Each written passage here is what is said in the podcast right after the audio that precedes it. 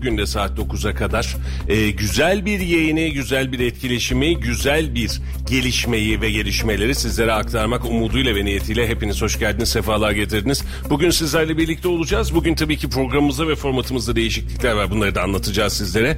Az sonra Dilek yayında olacak. Bundan sonra Dilek bizlerle yayına eşlik edecek ve bu süreç içerisinde biz de sizlere e, doğruları, günü, gündemi anlatmaya çalışacağız. Dilekçim hoş geldin. Hoş buldum Mustafa abi. Günaydın bu arada. Günaydın. İzleyicilerimize. Evet böyle bir anlık başlama olunca seni de ucu ucuna ancak yetiştiriyoruz değil mi? Öyle oluyor. Dilekçim nasılsın? Teşekkür ederim iyiyim. Güzel bir güne başladım en azından. Sen nasılsın abi? İyi Çok misin? teşekkür ediyorum kardeşim. Sağ olasın. İyi olmaya çalışıyoruz. Ee, bakalım kalktık uyandık geldik. Nasıl bir güne başladığımızla alakalı çok fazla bir fikrimiz yok. Ama bir şekliyle e, günün içerisindeyiz. Güne başlamış olduk ve güne devam edeceğiz. İnşallah hayırlı bir güne devam ederiz. Hayırlı sonuçlar ve hayırlı süreçler alırız diye umut ediyoruz. Yani en büyük temennimiz o.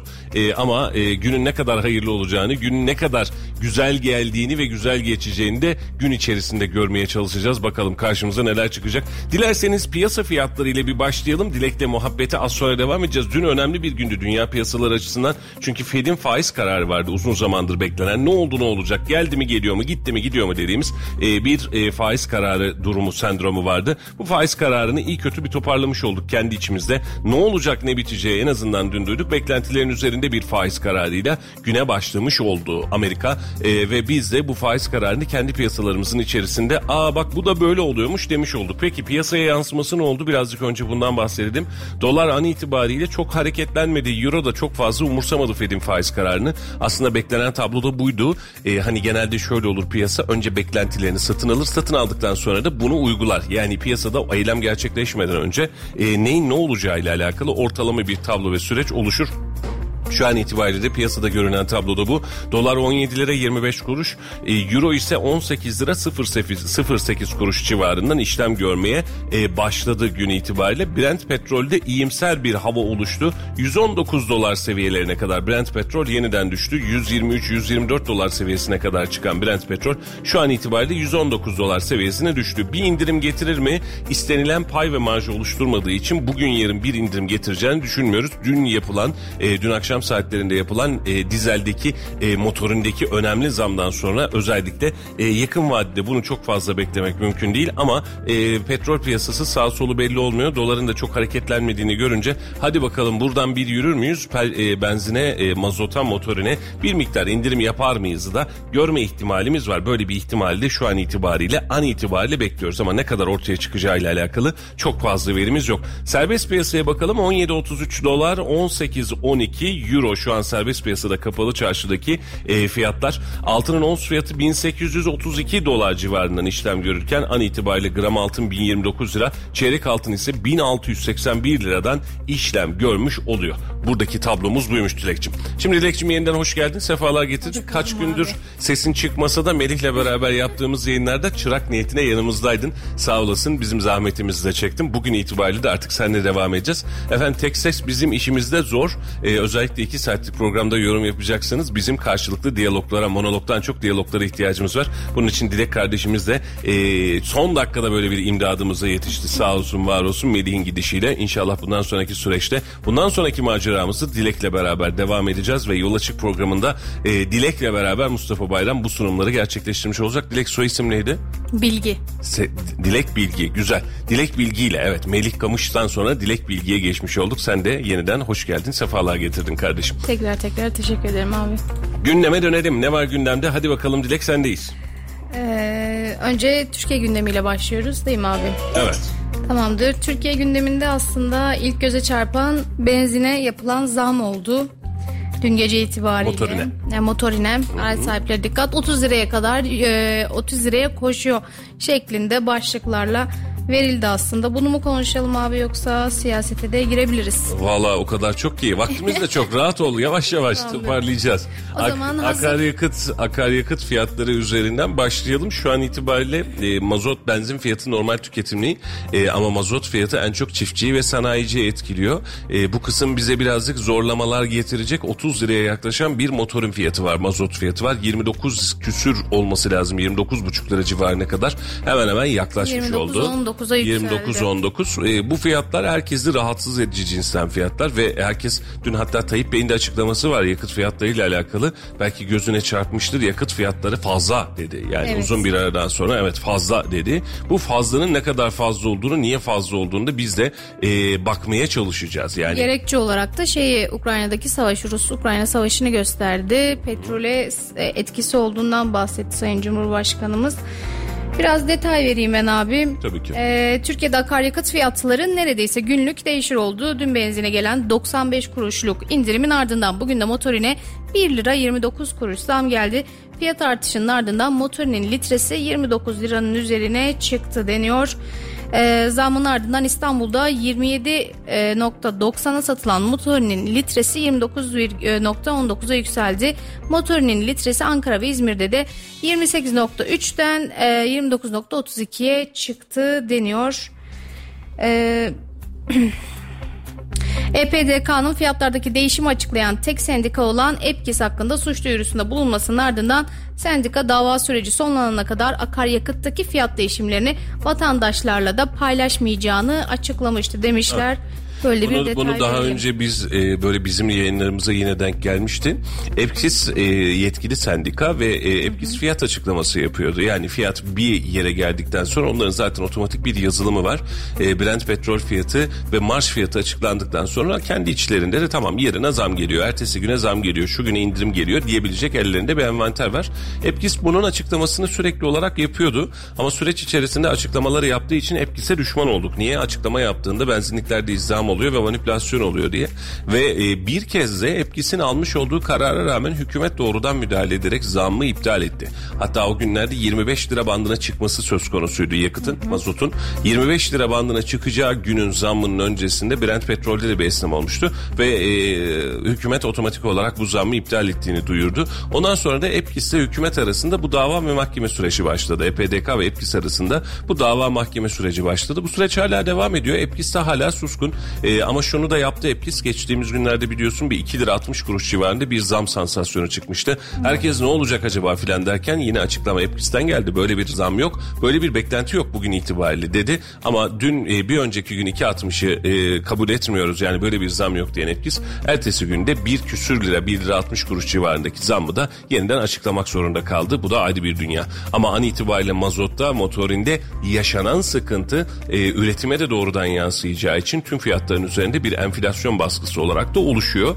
E, Dilekçim burada Özellikle Brent petrolün 120 dolar seviyesinden 110 dolar seviyesine 105 dolar seviyesine düşmesi lazım ki vatandaşçı çiftçi de herkes rahat rahat ve en azından bir nebze daha rahatlayarak zam gelmeyecekmiş diyerek akaryakıtını alabilsin. Ama an itibariyle Yaklaşık olarak son 3 haftadır 4 haftalık olan süreçte e, Brent petrol fiyatı e, herkes tarafından çok net bir şekilde e, yukarı doğru tırmandırıyor. Dün Joe Biden'ın e, petrol firmalarına yazdığı bir mektup söz konusuydu ve e, o mektubunda belki de cevaplarını detaylarını almış olacağız ilerleyen dakikalarda.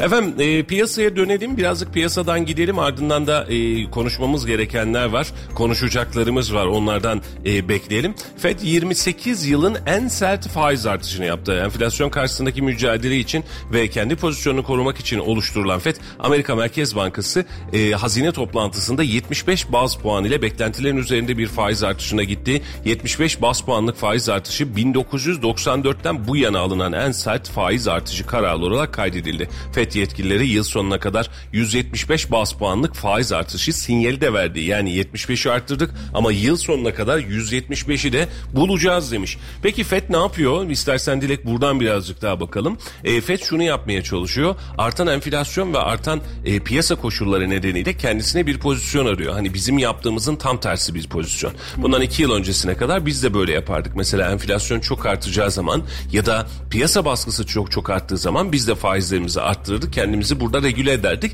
Bu krizi atlatınca da faizlerimizi yeniden düşürme eğilimine girebilirdik. E, ama an itibariyle Türkiye'de durum tersine dönüyor. Faize ihtiyaç olmasına rağmen faiz arttırma ihtiyaç ihtiyaç olmasına rağmen faizi arttırmayacağız dediğimiz bir politika belirlediğimiz için biz faizi arttırmıyoruz. Bizde ne artıyor? Enflasyon daha fazla artıyor, kur daha fazla artıyor. Ama Amerika şu an itibariyle 75 bas puanlık bir artış yaptı. Onlar için çok büyük bir rakam.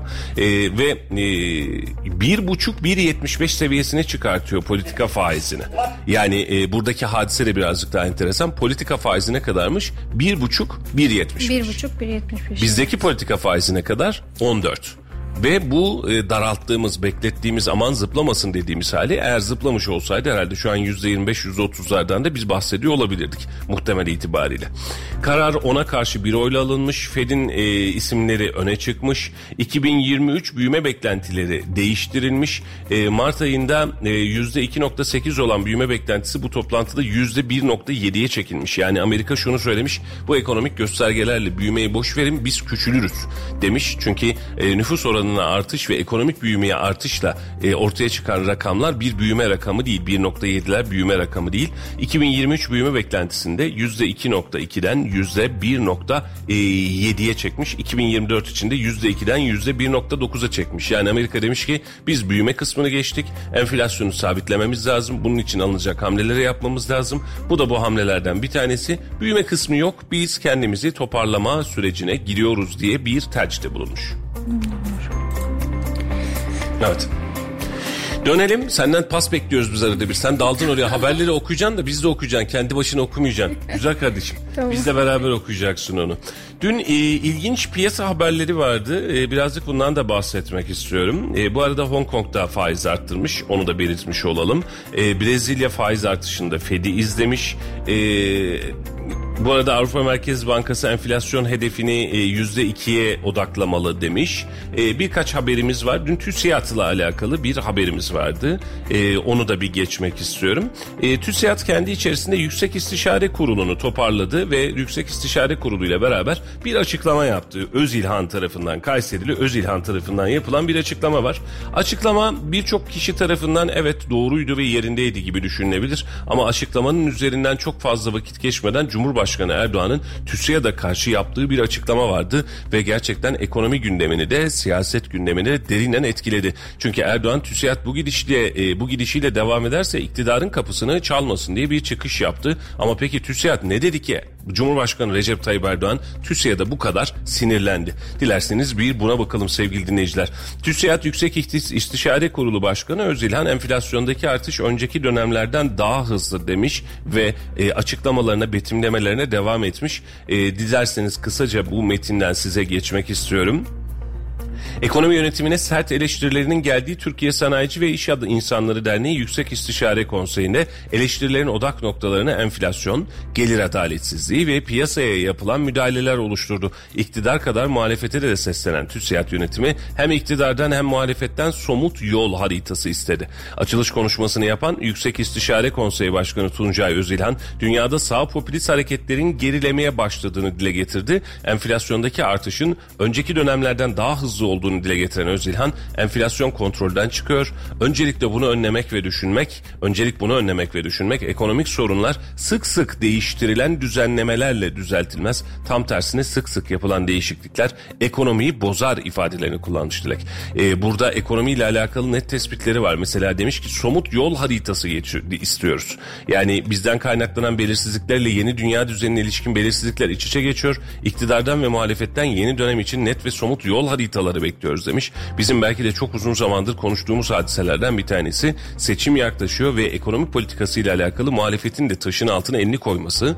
Ben de aslında bunu vaat ediyorum, bunu getiriyorum diyebilmesi lazım. TÜSİAD da bunu söylemiş. Öngörülme, öngörülemezlik ve belirsizlik hepimizi yoruyor ve işimizi iştahlandırmaktan yerine tam tersine düşürüyor deni demiş. Yeni çözümler üretmemiz lazım. Müdahaleleri azaltmamız lazım. Ee, ekonomiyle alakalı bir bilim kurulu oluşturmamız yani işin uzmanları noktalarına bir ulaşmamız lazım e, demiş. Müdahalelerin yoğunlaştığını ve müdahaleden dolayı da modelle uyuşmadığını ve öngörü güçlüğü yarattığını piyasadan bu piyasaya bu kadar müdahale edilmemesi gerektiğini söylemiş. Gıda sorunu için yeni tarım politikalarına ihtiyaç var. Bu işi çözmemiz lazım demiş. Mesela hep konuşuyoruz ama TÜSİAD bunu dile getirmiş. Ekonomi politikalarının e, dikkate alınma, e, bunlara dikkate alınmadan belirlemek olmaz. Bunların başında gıda krizi geliyor. Bu süreçte gıda krizinin toplumsal gerilimleri tetiklemesi dünyadaki istikrarsızlığı arttıracak demiş. Enflasyon tüm soruşların e, sorunların başı demiş. Kalıcı düşüş sağlanmalı demiş. Fakirleşerek büyüyoruz. Evet büyüyoruz ama fakirleşiyoruz bir taraftan demiş. E, eşitsiz gelir demokratik sistemi de, de, e, zedeler demiş ve Z kuşağı içinde gençler içinde gençler kaygılı demiş. TÜSİAD bunların tüm açıklamasını yaparken de e, siyasetten uzak davranarak aslında bir açıklama yapmış. Evet bir müdahale var. Yani TÜSİAD kendi içerisinde ekonomik anlamda sıkıntımız var kardeşim demiş ama bunu yaparken muhalefeti de aynı hedefe koyarak hadi gelin şu işi toparlayın demiş. E, bence e, demokratik toplumlarda olabilecek sivil toplumun çok rahat, çok doğal bir açıklaması olarak benim karşıma çıktı. Sen nasıl değerlendirdin? Hmm, kesinlikle katılıyorum o konuda e, açıklama yani en azından ana muhalefet ve e, iktidara bir iktidar bir araya alarak e, çağrıda bulunması zaten doğru olandı. Ee, ancak hani bu noktada Sayın Cumhurbaşkanı'nın tepkisi de önemli. Dış politika dersi veremezsiniz deyip e, işin içinden çıkmak da olmaz. E, mantıklı adımlar, düşünülmesi gereken adımlar. E, şu anki ekonomik buhranı düşünürsek e, tarım eksikliğimiz, fiyatların önlenemez yükselişi. E, bu noktada gerçekten oturup bir çalışma yapılması. E, yakın zamanda yaptığım bir e, konuşma vardı. Ekonomi noktasında önde gelen e, ekonomistlerimizi bir araya getirip bir çalıştay yapılıp işin içinden çıkılması gerektiğini söylemiştin. Evet. Abi yani mesela bunlar gerçekten düşünülmesi gereken adımlar. E, dış politika dersi veremezsiniz. Bu şekilde devam ederseniz bu iktidarın kapısında hiç çalmayın şeklinde evet, bir çıkışı o, var Sayın Erdoğan'ın. O açıklamalar zaten ayrı yeten bir muamma. Yani bunu da özellikle geçmek isterim. Eee Cumhurbaşkanı Tayyip Erdoğan diyor ki e, TÜSİAD'ı eleştiriyor. TÜSİAD'ı CHP ağzıyla konuşmakla itham ediyor. Evet. Yani düşünsene biri sana eleştiride bulunuyor. Diyor ki sen bu bu bu diyorsun. Sen en sevmediğin ya da en nitelikli olarak karşı kutbundaki insanla karşı tarafı özdeşleştiriyorsun. Otomatik olarak bence duvarı kapatıyorsun burada. Yani sen ne söylersen söyle, sen ne anlatırsan anlat ben bunu dinlemeyeceğim anlamına geliyor bence. TÜSİAD bu gidişiyle devam ederse iktidarın kapısını hiç çalmasınlar. Görüyorum ki siz de aynı merkezden yönetiliyorsunuz. Bakın ithamlar büyüyor. Merkez belli CHP'dir. CHP size ne diyorsa o ağızda konuşuyorsunuz. Öyleyse bu e, kap, e, bu kapı yerli ve milli duruş sergilemeyenlere açıktır, sergileyenlere açıktır. Yerli ve milli duruş sergilemeyenlere kafalıdır ifadesini kullanıyor. E, grup toplantısında İsveç, İsveç Finlandiya net adımlar atana kadar duruşumuzu değiştirmeyiz. Siz onların yanında yer alabilirsiniz ama biz almayacağız. Sizin ali çıkarlarınız için bunlara ses çıkarmayacak mıyız? E, sesini yan taraftan kapatabilirsen e, evet rahat olur. E, dinleyicilerimize de gidiyor. Siz onların yanında yer alabilirsiniz ama biz almayacağız. Sizin hali çıkarlarınız için biz bunlara ses çıkarmayacak mıyız? TÜSİAD'ın başına gelen beyefendi sen bize ders veremezsin demiş parmağında sallamış. Gıda üretimine gelmiş söz konusu. Gıda üretiminde problemimiz yok. Ee, ülkemizin vatandaşlarımıza temel ihtiyaçları kapsamındaki hububatı, sebze ve meyve üretmeyi konusunda hiçbir sıkıntımız yok demiş. Ben buradan da bir çıkmışız.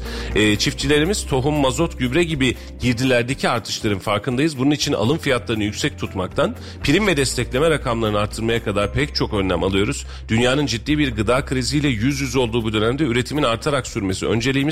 Enerjideki dışa bağımlılığımızı arttırma, azaltmak için de yoğun çaba içindeyiz. Karadeniz'de keşfettiğimiz 540 milyar metreküp doğalgazı bir an evvel milli sisteme e, bağlamak için gece gündüz çalışıyoruz demiş. Petrolle alakalı da e, petrol fiyatlarındaki aşırı yükselmeye bağlı olarak pompa fiyatlarında ortaya çıkan e, yüksek fiyatlar gerçekten rahatsız edici düzeyde. Keşke ülkemizin e, e her yerinden petrol fışkırsa da bu durumun önüne geçebilsek ama petrol tüketiminin büyük bir bölümünü ithalatla karşılayan bir ülke olarak hem petrol fiyat artışı hem de kur artışından anında etkiliyoruz demiş. Buranın da özeti bu. Tayyip Bey şöyle yapmış kısaca Dilekçim.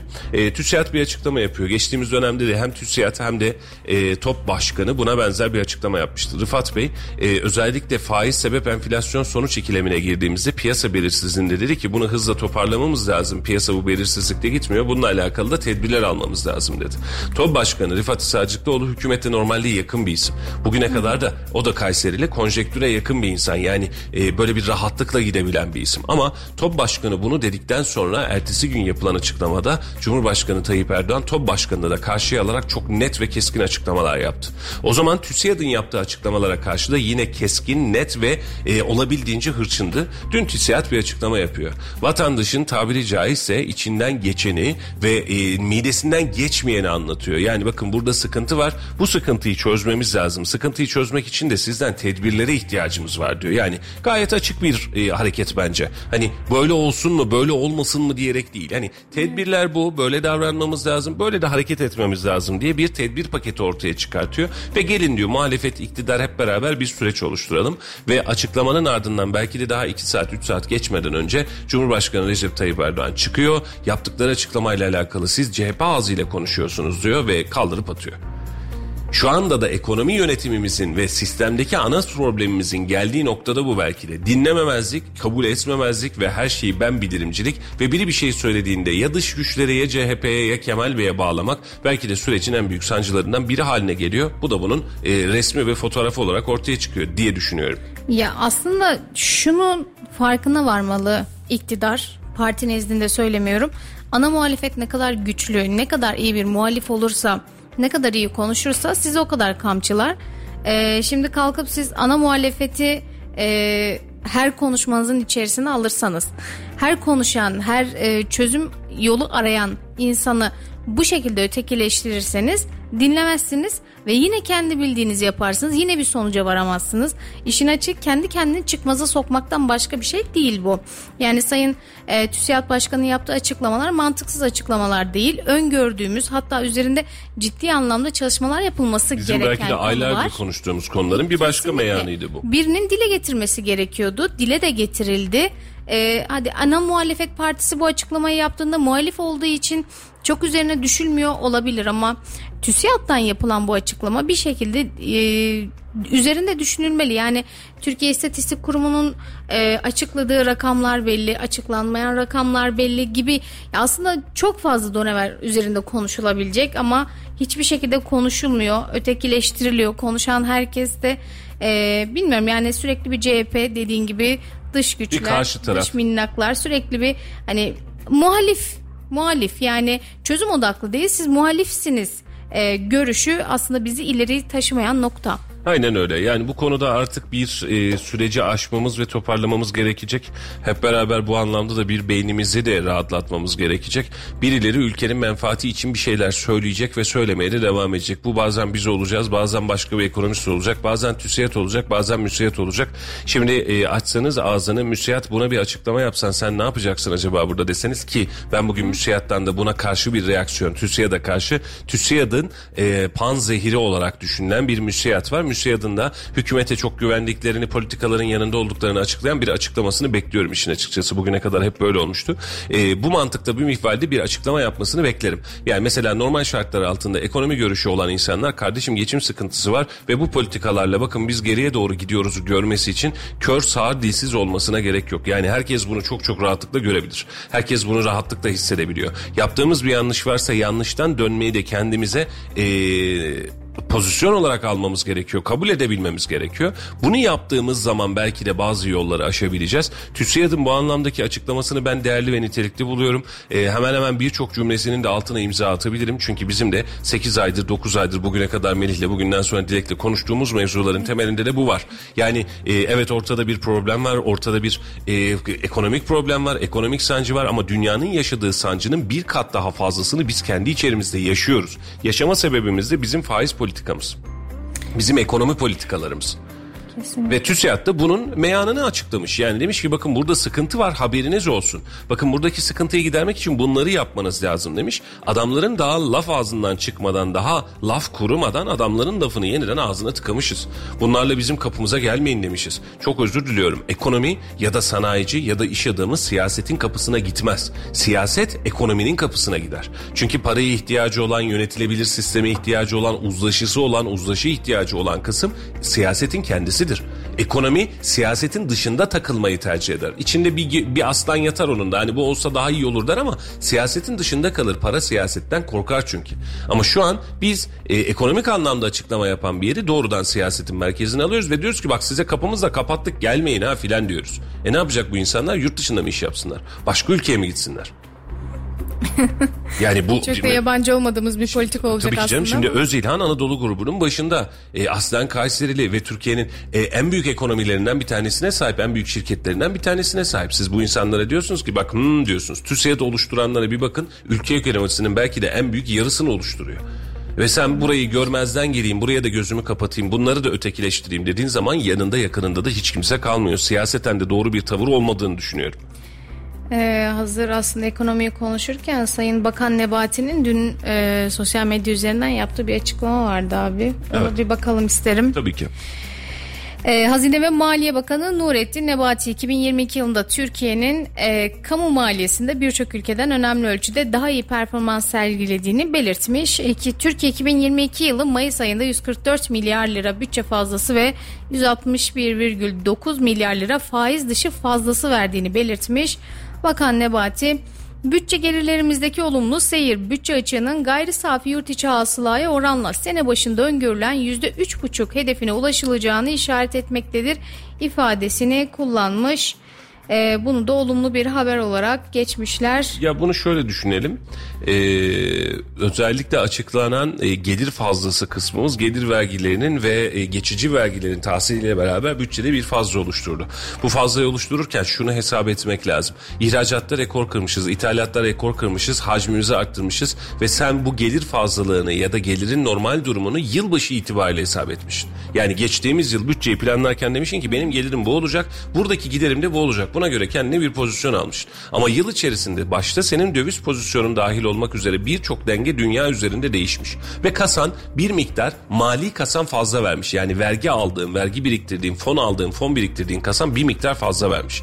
Bu bir başarı mı? E, yani bu tür e, bütçelerin fazla vermesi değil dengeli olmasıdır başarı. Mesela çok kar etmek gibi düşünmeyin bunu. Hani fazla verdik. E ne yaptınız fazla verip de? Yani Merkez Bankası'nın borcunu mu ödediniz? Türkiye'nin dış borcu mu bitti mesela? Yani böyle bir fazlalıktan bahsetmiyoruz.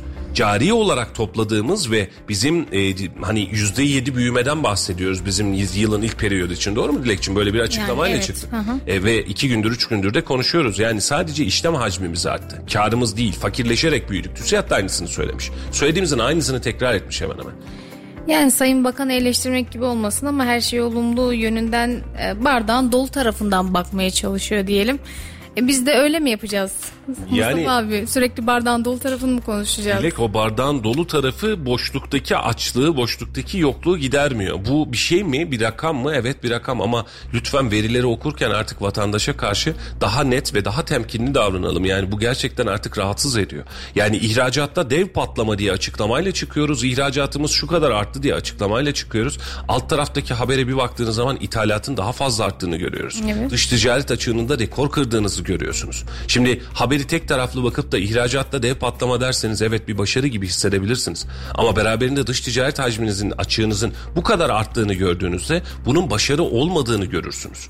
Ve şu an aslında yaşadığımız tablo bu. Dün Maliye Bakanı ne zamandır e, Sayın Nebati ortalıklarda yok. Açıklama yapması da yasaklandı. Canlı yayına çıkması yasaklandı. Nebati e, tudu, oturuyor kenarda. Tamam ben bir şekilde liderim. Sosyal medyadan da diyor ki bakın biz bundan fazla verdik. E peki bu fazlayı neye göre verdiniz efendim? Ekonomik olarak bu açıklar mısınız bunu?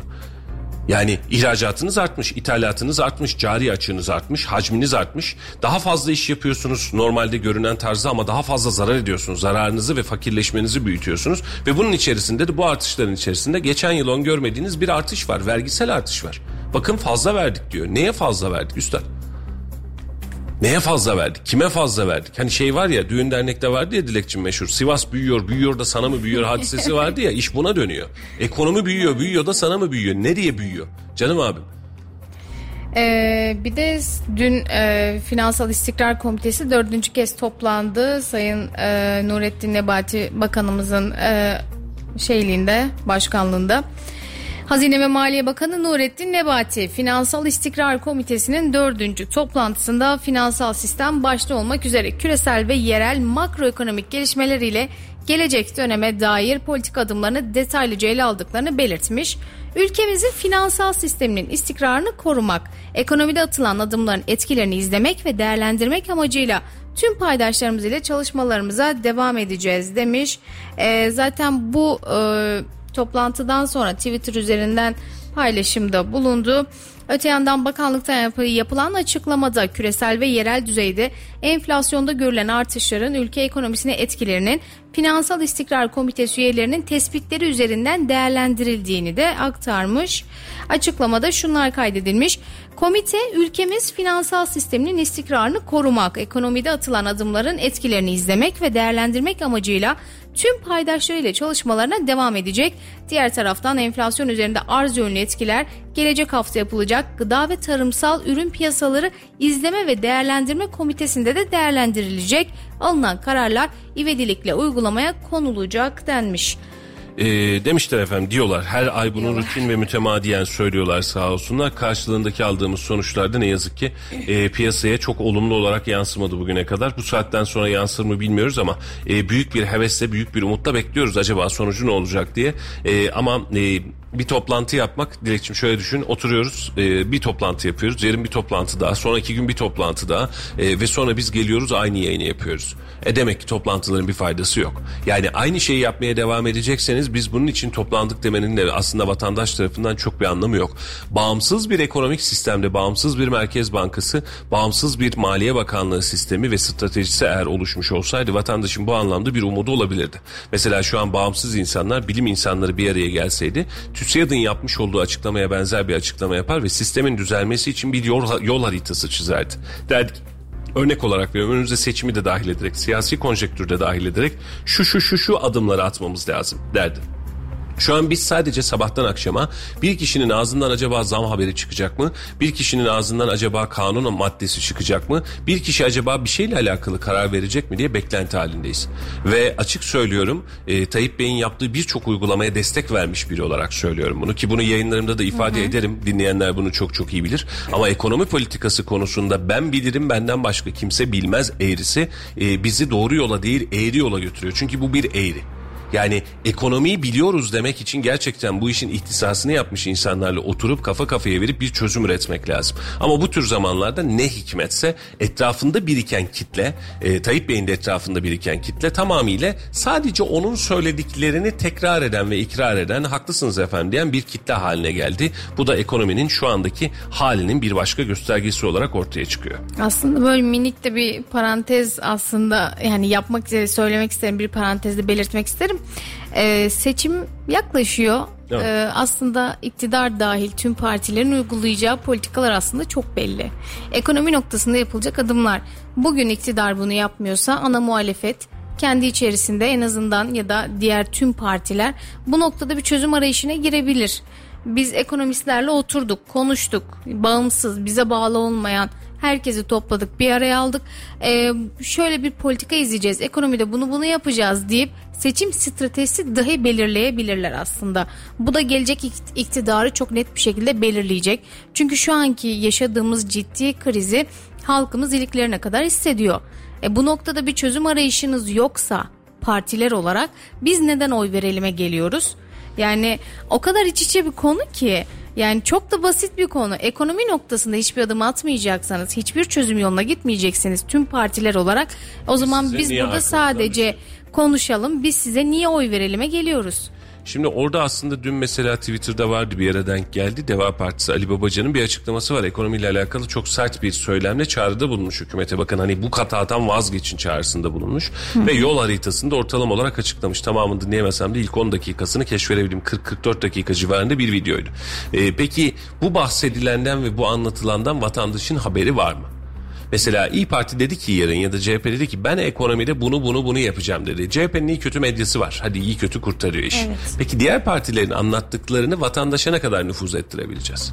Medyayı ne kadar bağımsız kullanabileceğiz? Bir de böyle bir problemimiz var. O da doğru. Yani şimdi Ali Babacan açıklamasını yapmıştım mesela hoşuma gitti. Çıkış tarzı itibariyle de hoşuma gitti. Yapılan yanlışlar üzerine de bir söylemi vardı ve dediğim gibi 40-44 dakika civarında bir konuşmaydı. Nerede yanlış yaptığımız, hangi eğriye gittiğimizle alakalı. Hatta bir miktarda eğer bulabilirsem onu da e, sizlere dinletmek isterim izninizle. E, ilginç de mesela batıyoruz diyor Ali Bey. Ee, ya şimdi şunu da şunu diyeceğim aslında hani eleştirmek adına değil ama benimki sadece bir tavsiye olabilir Sayın Babacan'a.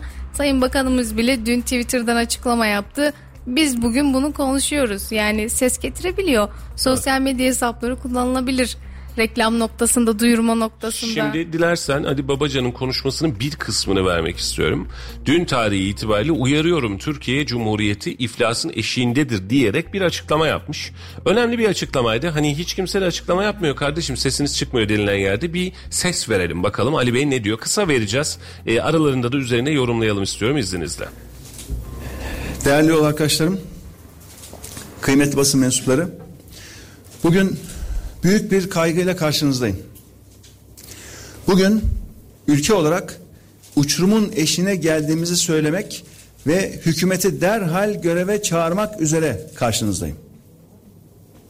Kaygılıyım çünkü ülkemizin temerrüt riski yani iflas riski bugüne dek görmediğimiz bir seviyeye ulaşmış durumda.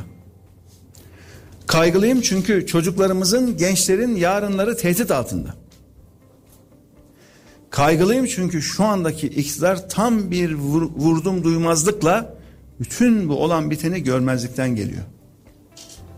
Bugün Sayın Erdoğan'ın yaptığı grup konuşmasındaki ekonomiyle ilgili söyledikleri tehlikenin ne kadar büyük olduğundan bir haber olduklarını gösterdi bize.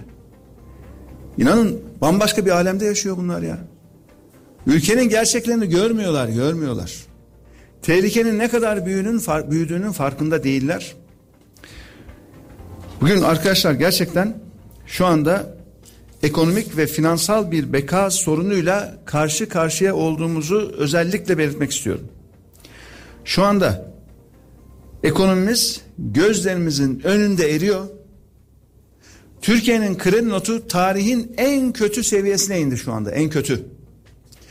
Türkiye'nin temerrüt riskinin yani iflas riskini gösteren 5 yıllık CDS yani kredi temerrüt takas oranı tam 836 bas puana çıkmış durumda bugün. 836 bas puan. Şu rakama bakın. 24 Haziran 2018'de Sayın Erdoğan partili ve taraflı Cumhurbaşkanı olarak göreve başladı biliyorsunuz. Merkez Bankası'nı da adeta doğrudan kendine bağladı. Bağımsızlık falan kalmadı o tarihten itibaren. O gün kaçtı bu rakam? 289'du bakın. Ve 2015'ten 2018'e kadarki seyre bakın.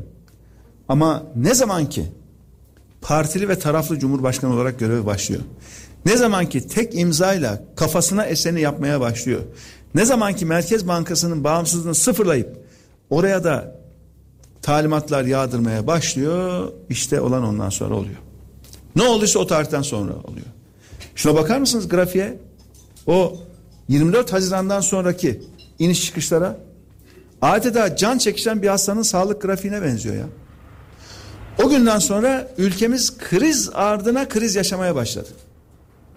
Krizin biri bitiyor biri başlıyor. Biri bitiyor biri başlıyor. Mevcut krizler. Şimdi bu da Ali Babacan'ın söylemleri. Bunun devamı var dediğim gibi 44 dakikalık bir konuşma yapmış. Dün bir miktarını takip etme şansım oldu. İsteyenler için Ali Babacan'ın kendi sayfasında da Deva Partisi'nde de mevcut.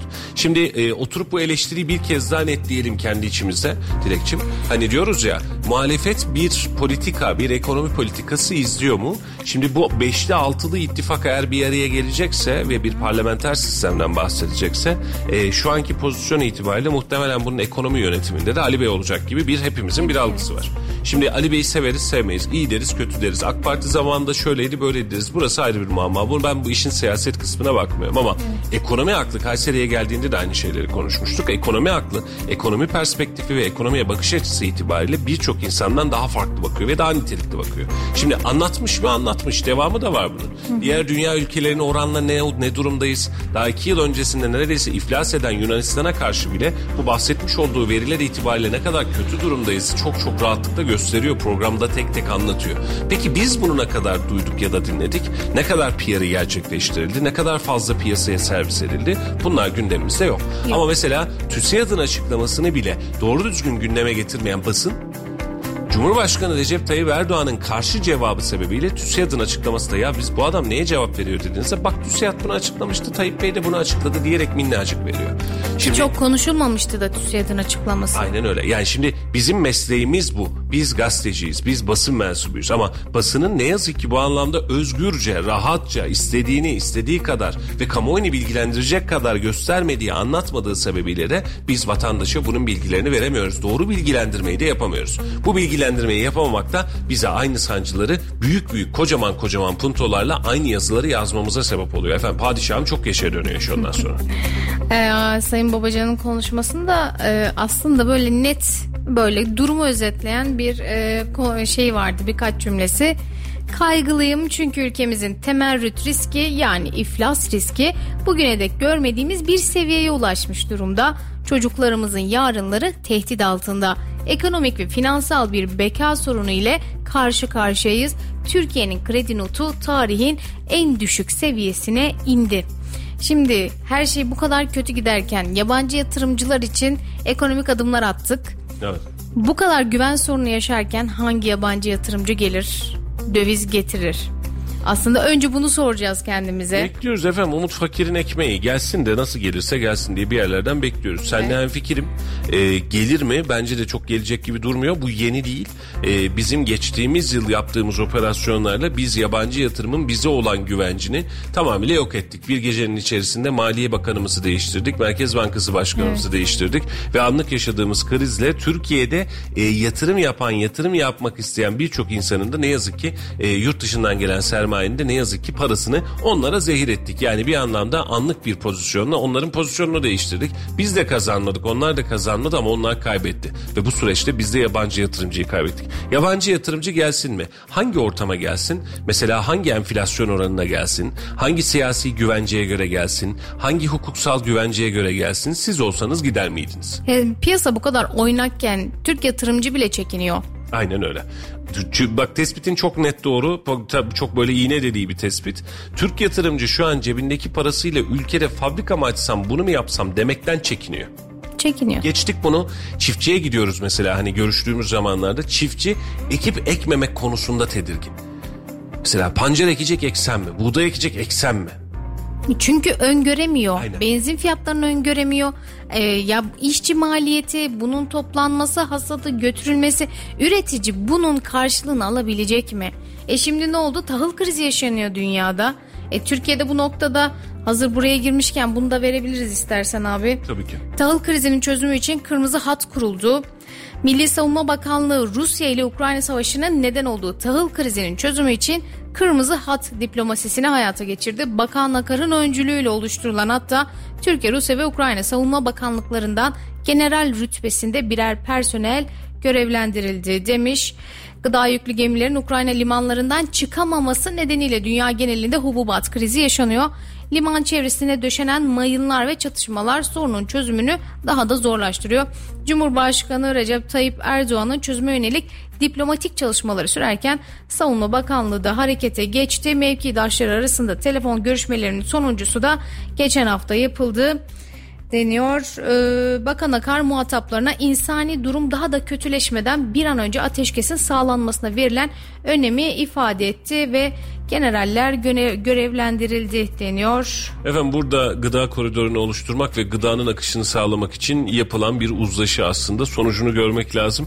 Ee, çok abartı bir iş yok ortada. Yani yani böyle o ne yapıyoruz değil. Ukrayna ve Rusya o kadar mahkumuz ki gıda konusunda. Ee, generalleri görevlendirip savaş ortasında bakan bulamayacağımız için generalleri görevlendirip sayın generallerimiz efendim e, gıda e, şeyini akışını beraber sağlayalım. E, öncelikle Türkiye sonra da dünya krize girmesin diye bir komisyon oluşturmuşuz. Yani yaptığımız iş aslında bu. Çok fazla bir veri yok işin içerisinde. Yani zaten oğulluk yapacağımız iş e, üreticiyi desteklemek. Bu kadar tarım toprağımız varken neden ekemiyoruz? Neden tohum yani tohum desteği, akaryakıttaki zamlar aslında konuşulacak çok konu var üretici noktasında.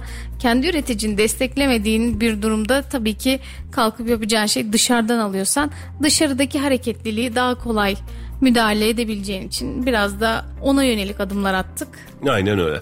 Şimdi e, haberleri veremeyince e, Dilekçim e, sosyal medya düzenlemesi komisyondan geçmiş. Bunun müjdesini verelim. Hani biz haber medya ne kadar haberi veriyor ne kadar bağımsız derken bu arada bağımsız olan bağımsız olduğunu hissettiğimiz bir sosyal medyamız vardı. Bununla alakalı da bir düzenleme gelmiş. Bakalım düzenlemede neler var?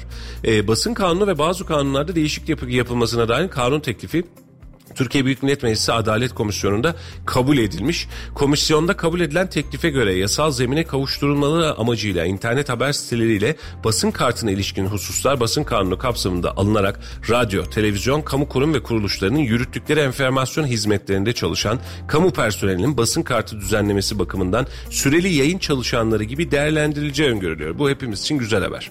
Bugüne kadar e, mevzuat içerisinde tüm haberi internet sitelerinden ve sosyal medyadan almasına rağmen insanların e, bizim kanunlarımız internet sitelerini basın mevzuatına dahil etmiyordu. Hani evet basın mensubusunuz yaptığınız haberle alakalı sorumluluğunuz var ama siz basın mensubu değilsiniz diyordu. E, bu kısmı en azından basın kanununda açmış oluyoruz. E, basın kartına ilişkin usul ve esasları belirlemek ekleniyor. Basın kanununun amaçları arasında teklifte basın kartı talep eden medya mensupları ve enformasyon görevlileri kanun kapsamına dahil edecekmiş. Peki internet haber siteleri de süreli yayın tanımı kapsamına alınacak çok şükür. Düzenlemede internet haber sitesi iletişim başkanı, iletişim başkanlığı, basın kartı komisyonu, medya mensubu, enformasyon görevlisi de tanımlanıyormuş. E, süreli yayınlar çıkarmak için beyanname basın ilan kurumuna verilecek. İnternet haber sitelerinin faaliyet gösterdiği iş yeri adresi, ticari ünvanı, elektronik posta adresi, iletişim telefonu vesaire vesaire gibi kendilerine ait e, doğrudan ulaşabileceği şekilde iletişim başlığı altında bulunacakmış. İnternet haber sitelerinin içeriğinin ilk kez sunulmaya başladığı tarihle sonraki güncelleme tarihi her erişildiği e, değişmeyecek şekilde içeriğin üzerinde belirtilecekmiş. Hani e, ne zaman Hı-hı. yayınlandığı. Evet. E, yayın yasağı kararına karşı hızlı bir şekilde e, müracaat edecekmiş. Yayın çıkartmak için de basını önceden emniyete verirdik mesela. Gazete çıkartmak için giderdiniz emniyete dilekçe verirdiniz. Bakın basın hmm. savcılığına biz gazete çıkartacağız, biz dergi çıkartacağız dersiniz. Anayasal olarak bunu e, izin almak için vermezsiniz. Beyan için verirsiniz. Yani mesela anayasada e, basın yayın bir özgürlüktür. Siz gidip bir gazete çıkartmak için valilikten ya da emniyetten izin almazsınız. Ama dilekçeyle dersiniz ki ben şu tarihli şu periyotta böyle bir iş çıkartacağım. Bak bu çıkan iş bana ait. Ben bunu beyan ediyorum dersiniz. Bir izin kağıdı değildir. E, ama orada da e, verilecek beyanname artık e, basın ilan kurumuna verilecekmiş. Buradan da elektronik tebligatlara devam edilecekmiş. E, ilginç olacak. Teslim muhafaza yükümlülüğü var. Basın kartı başvurusu niteliği türleri belirlendi diye bir seçenek var. En çok bunun e, için e, toparlanmış. E, internet haber sitelerine yükümlülüklerini yerine getirmek, getirebilmek için 3 e, aylık süre verecek edeceklermiş. E, bu süre içerisinde sitelerde yükümlülüklerini, basın kartlarını, gerekli şartlarını vesaire e, bunları e, hazırlayacaklarmış efendim. E, basın kanunu, e, basın internet haber resmi ilan, resmi internet haber sitelerinde resmi ilan yayınlanacakmış. E, bu da ilginç olacak. Bu sayede gazetelerin tek başına e, hükmü dışında internet sitelerinin de e, reklam yayınlayabilecekleri, resmi ilan yayınlayabilecekleri ve bununla alakalı da bir gelir elde edebilecekleri e, gerçeği ortaya çıkacak. Gerçeğe aykırı bilgi e, yayanlara, alenen yayanlara hapis cezası gelecekmiş. En çok beklenen hadise buydu. Gerçeğe aykırı bilgi yayıyorsanız bununla alakalı e, bir e, problem yaşayacaksınız e, diye görünüyor. E, bu da önümüzdeki dönemde ne iş çıkartacak bakalım. Yani burası da birazcık e, şey sorunlu çıkacak gibi görünüyor. Ya bu da yani aslında bir şekilde şeyin önüne de geçer bu e, kaynağı belli olmayan sansasyon yaratan toplumda infial uyandıran haberlerin de önemine bir tık geçecek ama bu sürede aslında çok fazla haberi süzgeçten geçirmek zorunda kalacaklar. E, tamam biz en azından basın kuruluşları olarak kaynağımıza dikkat ederiz. Doğru haberi paylaşmaya çalışıyoruz ama dijital medyada her haberin önüne geçilmiyor. En ufak bir duyum böyle olmuş şeklindeki ifadeler haberleştirilebiliyor. Evet. E bu sefer de insanın başı belaya giriyor. Bu noktada aslında biz e, şeyden hani biz basın e, çalışanları dışında bu noktada fikri olmayan kesin net yargısı e, ve haberi olmayan insanların da bu tarz e, bilgilendirme amaçlı ya da tepki amaçlı paylaşımlar yapmamaları gerekiyor. E çünkü Twitter'da bunun örneğini çok görmüştük. E, şöyle olmuş, böyle olmuş deyip kendi yorumlamaları haberleştirildi. Çoğu e, televizyon haberleri olarak bile karşımıza çıktı. E, evet. E şimdi bunun dijital kısmında ne kadar önüne geçebileceğiz işin o kısmı var yani araştır. E, Valla e, siber suçlara ve emniyete bu anlamda çok ciddi bir yük düşecek. Evet. Çok da yükleri artacak görünür itibariyle. E, asılsız enformasyon ve bilgi yayan insanların cezası bence hep böyle olmalıydı. Böyle de olabilmeli. E, çünkü eğer bilginizin aslı yoksa ve infial oluşturacak, sansasyon oluşturacak veriler ve haberler paylaşıyorsanız arkasında durmayı bileceksiniz. Efendim yaptım haberi ama yanlışmış diyorsanız bunun da cezasını çekeceksiniz. Çünkü yaptığınız haberin toplumsal bir sorumluluğu var. Yani şöyle düşünün Allah göstermesin şurada şu olay meydana gelmiş dediğinizde bile eğer o olay orada meydana gelmediyse bunun da vebali var. Orada merak ettikleri olanlar var, hastası olan var, yaşlısı olan var, yoldan beklediği var. Düşünsene şimdi Ankara yolunda büyük kaza diyorsun Allah göstermesin. Allah başımızdan eskisi etsin. Hmm. Büyük kaza diyorsun onlarca otobüs birbirine girdi diyorsun. Misal olarak veriyorum ama ortada öyle bir kaza yok. O an itibariyle otobüsünü bekleyen kaç tane insanın yüreğine inecek ve neler yaşayacak bir hesabını yapsana. Yolcusunu ha, bekleyen insanlar. Ama burada da haber varsa bu olayda gerçekleştiyse bunu da gözümüzü kapatmanın bir anlamı yok. Mesela geçtiğimiz hafta Dilekçim bir öyle bir olay yaşadık. Bir e, emniyetin bir soruşturması. Emniyet bilgileri sağ olsunlar serviste ediyor. Bize de ulaştırıyorlar. E, biz de haberleri geçmişiz. Bir arkadaşım diyor ki bu kardeşimiz suçlu değil. Ya tamam dostum doğrudur. Senin için suçlu değildir. Senin için hiç kimse suçlu değildir. Ama emniyetin verdiği veri ve bir soruşturma problemiyle alakalı basın mensubunun ne yapmasını bekliyorsun? Yani emniyet var, adliye var, soruşturma var, tutuklama var, gözaltı var. Ne yapsın basın mensubu? Efendim bu suçlu değildir diye gözünü mü kapatsın? Ha burada da eğer bu bilgi ya da bu hukuksal sistem yanlışsa bu vatandaşın dönüp hukuk sistemine, emniyete dava açabilmesi lazım. Ben suçsuzdum ama beni ifşa ettiler demesi lazım. Evet me- me- me- merci orası. Ama açıklamayı sana gönderen emniyetken, hukukken, adaletken bunun sorumluluğu da basın mensubunda değildir. Yani hatta böyle bir e, yani bu haberi çok iyi hatırlıyorum. Yani içeriğini tam hatırlamasam da çok alakasız bir beyefendi televizyon kuruluşu bir haberde beyefendinin fotoğrafını kullanıyor. Evet. Aslında beyefendinin olayla hiçbir alakası yok. Beyefendi bunu noktada işte televizyon yetkililerine ulaşıyor. Hayır öyle olur mu? Haber böyle. Çünkü sosyal medyada e, bir beyefendi benzettiği için öyle bir fotoğrafa denk geliyor. Yani aramalarda. E bu sefer işte ben böyle böyle bir şey gördüm diyor. Adamı paylaşıyor. Bu da televizyon yani çok ünlü bir televizyonda haber olarak yansıdı. Adam çok uğraşmış yani dava etmiş e, yani önünü alamadığımız noktalara girebiliyoruz bu noktada. Aynen. İşte ama temiz işte bunun, bilgi çok ama önemli. Bak, bunun tam tersi de var. Bak fotoğrafla alakalı. E, dün Allah rahmet eylesin biliyorsun e, bir avukat kardeşimiz canına kıydı. Evet. E, 6. kattan kendini attı ve intihar etti. Allah rahmet eylesin. Akşam saatlerinde Kayseri Millet'in hattına gelen bir haber. Kardeşim bu haberi kaldırın. Sebep bu fotoğraftaki adam yüzünü de blurlamışsınız daha ölüm kesinleşmemişti. Hı hı. E, yüzü evet. bulanıklaştırılarak yayınlanmış. Peki bu fotoğraftaki adam bana çok benziyor. Bundan dolayı herkes ben zannediyor. Bunu kaldırmanızı rica ediyoruz. Ya dedim ki hani beyefendi biz bunu kaldıralım ama niye kaldıralım? Yani biri canıyla uğraşıyor ve bu bir haber. Bu insan birçok insana benzeyebilir. Baktım evet gerçekten de bekliyor. Gözlük vesaire böyle bakınca hmm. uzaktan bakınca evet profil fotoğrafı mantığında benziyor. E ne yapabilirim ben bununla alakalı? Yani ben bunu kaldırınca adam ölmemiş mi olacak? Atlamamış mı olacak? Yani haberin gerçeği bu. Tamam ben gerekli yerlere şikayet edeceğim dedi. Hayda ben ne yapacağım da nasıl şikayet edeceğim? Etmesi problem değil yapsın. Bu gerçekten problem değil. Hukuk bu anlamda bizim lehimize de işliyor. Hani duruşlarımız, hukuksal süreçlerimiz belli. Ama e, insanların bazen de mesnetsiz iddiaları var. Mesela KVVK'yı çok çok farklı anladılar. E, adam e, iki kişinin, üç kişinin karşılaştığı bir kaza yapıyor. Yani trafik kazası meydana geliyor. Bu haberci için haberdir. Bu noktada trafik kazası meydana geldi. Siz kamuya açık alanda, herkese açık alanda bir aksiyon içerisine girmişsiniz. Bir olay meydana gelmiş. Bu benim özelimi yayınlayamazsın. Nasıl yani? Nasıl yani? Kaza yapmışsın canım abicim. Yani sen evinde e, eşinle yaşadığın flörtleşme ya da kavgayı yayınlamıyorum ben. Bu senin özelin bunu kabul edebilirim. Ama sen sokağa çıkıp da eşinle kavgaya devam ediyorsan mahalleli e, emniyete arıyorsa bu herkes için bir haberdir. İnsanların da belki de medya okur yazarlığı dediğimiz kısmı birazcık bunu da eklemek lazım. Neyin haber, neyin hukuki, neyin hukuksuz olduğunda bir anlamda görmesine de ihtiyacımız var diye düşünüyorum Dilekçim. Ee, sanırım bizim görev tanımımızı da anlatmamız gerekiyor artık insanlara. Yani kişisel verileri koruma kanunu evet Yanlış anladık. Bu konuda çok net katılıyorum. Çok ciddi bir yanlış var ortada o noktada.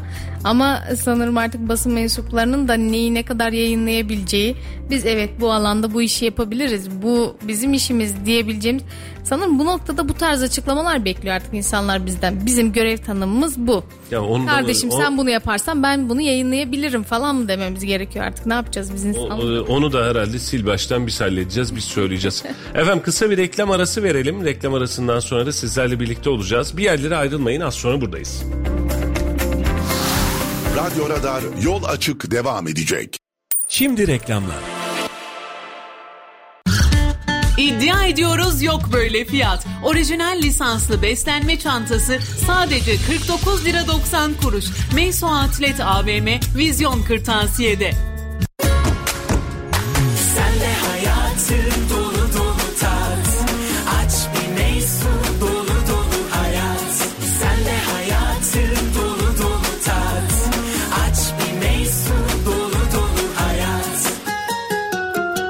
Kelepçeler, setler, kolyeler, pırlantalar, altın ve döviz en iyi fiyata İhsan Mücevherat'ta. İhsan Mücevherat, Kazancılar Çarşısı, Katrancılar Sokak'ta.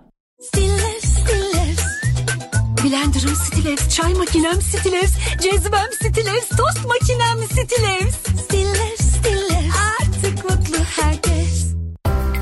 Neotek, kurumsal çözümler. Binalarınız için merkezi uydu sistemleri, görüntülü diyafon, işletmeleriniz için güvenlik kamerası, hırsız alarm sistemleri. Gözünüz arkada kalmasın. Adres Sahabiye Mahallesi, Örnek İş Merkezi, kat 4, numara 404. Telefon 0352 220 44 33.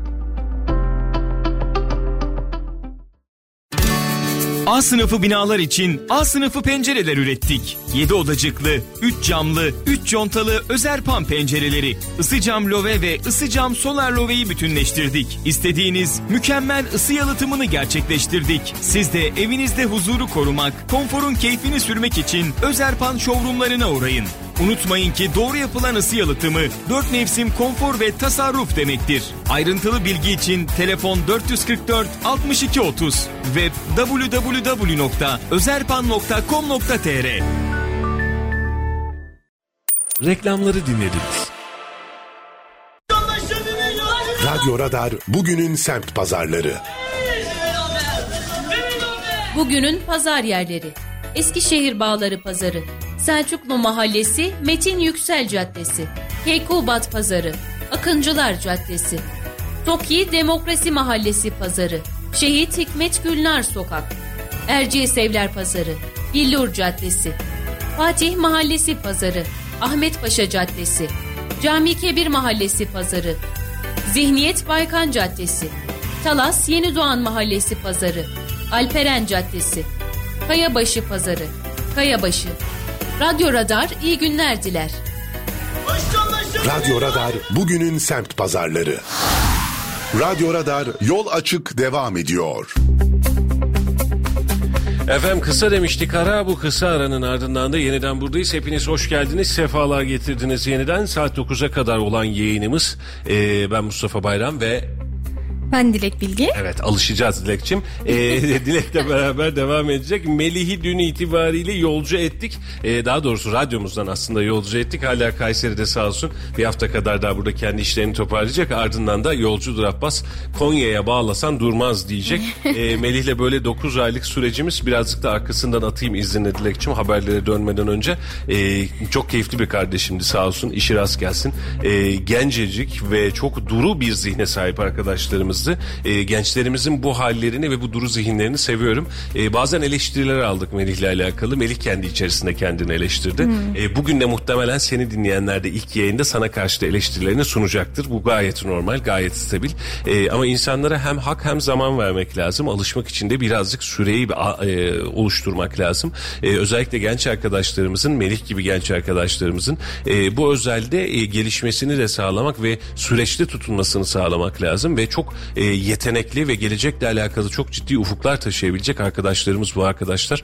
Yüzlerine de söylüyorum, arkalarında da söylüyorum. İşlerini istikrarlı ve düzenli yaptıkları sürece, e, sabrettikleri, sebat ettikleri ve kolaya kaçmadıkları sürece kendi hayatlarında da memleket içinde çok ciddi başarılar elde edecektir. Ki Melih mesela bilinen e, yayında çok fazla konuşmayız bunu. O da çok rahat etmezdi. E, Kızılay'da başlamış olduğu görevde şu an Genç Kızılay'da yönetim kurulu üyeliğiyle taçlandırdı. Evet. Bu anlamda da çok azimli. E, inşallah yeni gittiği yerde de böyle e, güllük gülistanlık ve memleket için çok çok daha hayırlı bir hayatı yaşar. İnşallah böyle bir hayatla karşı karşıya kalır. En büyük temennimiz bu. Ama biz olan bizim o geçtiğimiz 8-9 aydır yaşamış olduğumuz serüvende biz her sabah saat 6-6.30'da kalkıp Melih'le o serüvene başladığımız için Dilek muhtemelen önümüzdeki dönemde sende de öyle olacağız.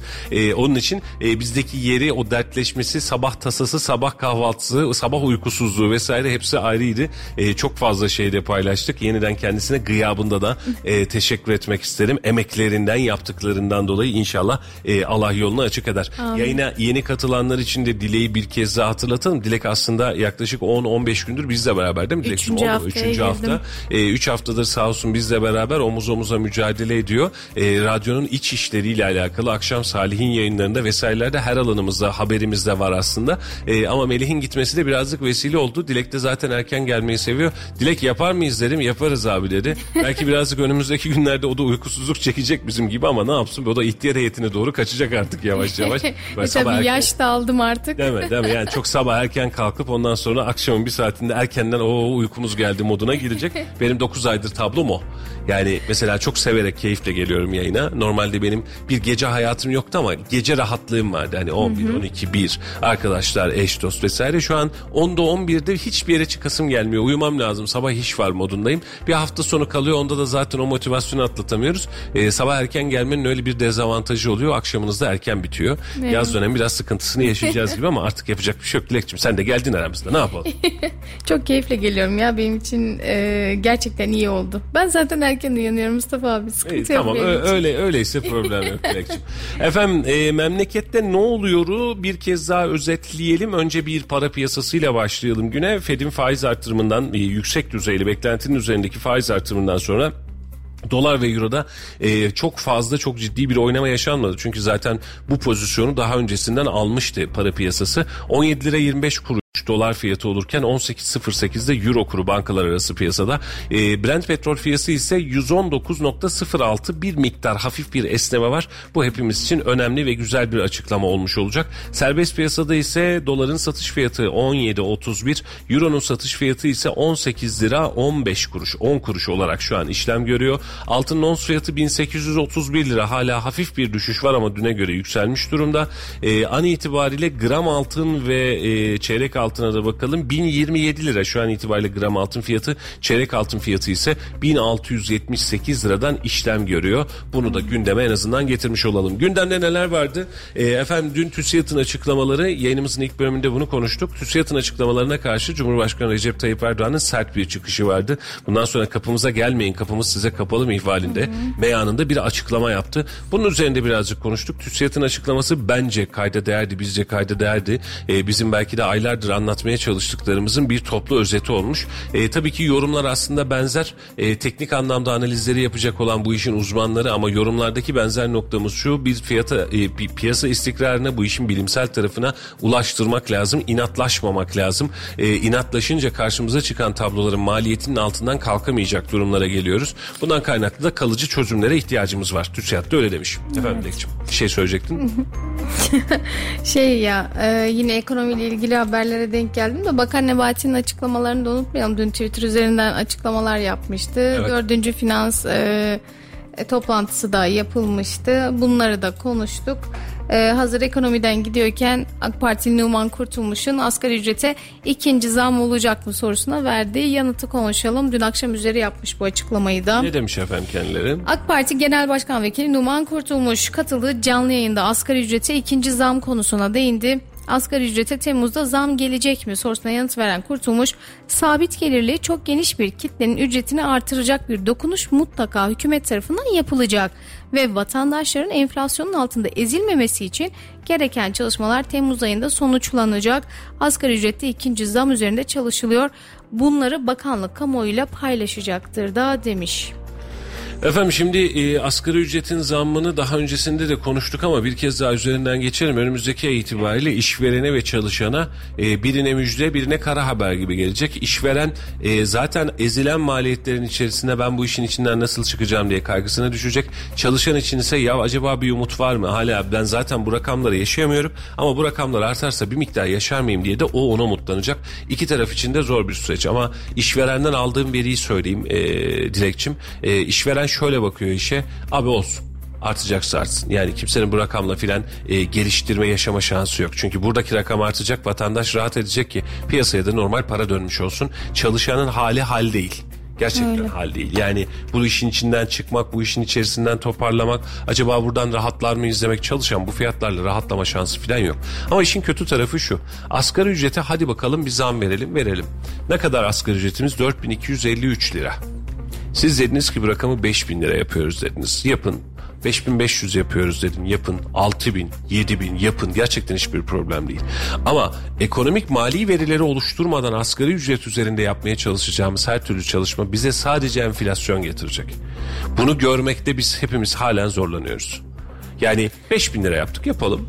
Şu an bakkal Ahmet amca diyecek ki benim bir tane personelim var çalışıyor. Bunun maliyeti bindi ben bu parayı çıkartamam ben şunlara birer ikişer tık zam yapayım. Fırına gideceksiniz. Bakın şu an mesela bir haber var Bursa'da ekmek fiyatı 4 lira olmuş diye. Biz burada 2,5 liraya aldığımıza bakmayın aslında aynı unu kullanıyoruz ama orada 4 lira biz de burada 2,5 lira baskılıyoruz. Fırıncı e, Halil amca örnek olarak veriyorum. E, diyecek ki iyi de güzel kardeşim bende 8 tane çalışan var. E, ben bunlara aylık 10 bin lira 15 bin lira fazladan para vereceğim. Nasıl çıkacağım bu işin içerisinden? Benim ekmeğe zam yapmam lazım diyecek. Çiftçi kardeşim diyecek ki ya asgari ücret bile 5 bin lira olmuş 6 bin lira olmuş. Benim kazandığım cebime giren ne ki diyecek. Ürünün üzerine fark isteyecek. Yani asgari ücrete yapılan zam normalde bizi rahatlatacak ve piyasayı rahatlatacak gibi bir algıyla iki seferdir, üç seferdir servis ediliyor. Ama karşımıza çıkan tabloda sadece bize yeniden enflasyon veriyor. Mesela dün enteresan e, tablolardan bir tanesi vardı. Dilekçim belki hatırlarsın.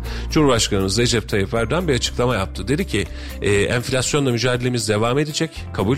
E, biz bunu Şubat-Mart döneminde bu enflasyonu aşmayı planlıyoruz. Ne zaman? 2023 takvimi. Basit bir şey soracağım. Ocak ayında enflasyon farkıyla beraber asgari ücreti verdiğinizde bunun zaten dalgalı enflasyon yapılanması size Ocak ve Şubat ayında nüfuz etmeyecek mi? Yani ya bu zammı yapmayacaksınız ya da bu enflasyonu yaşayacaksınız. Şubat'ta biz nasıl kontrol altına alacağız? Mart'ta nasıl kontrol altına alacağız enflasyonu? Ee, aslında haberin devamında Sayın e, Numan Kurtulmuş'un şeyi de var açıklamasında şey diyor ekonomide öncelikli iki meselemiz var diyor. Ee, bunlardan biri dövizdeki oynaklığın giderilmesi. Dövizdeki oynaklığın bütün vatandaşlarımızı etkileyen kısmı hayat pahalılığı. Çarşıda pazarda aldığımız ürünlerin pahalı olması. İkincisi ise fiyat istikrarsızlığı.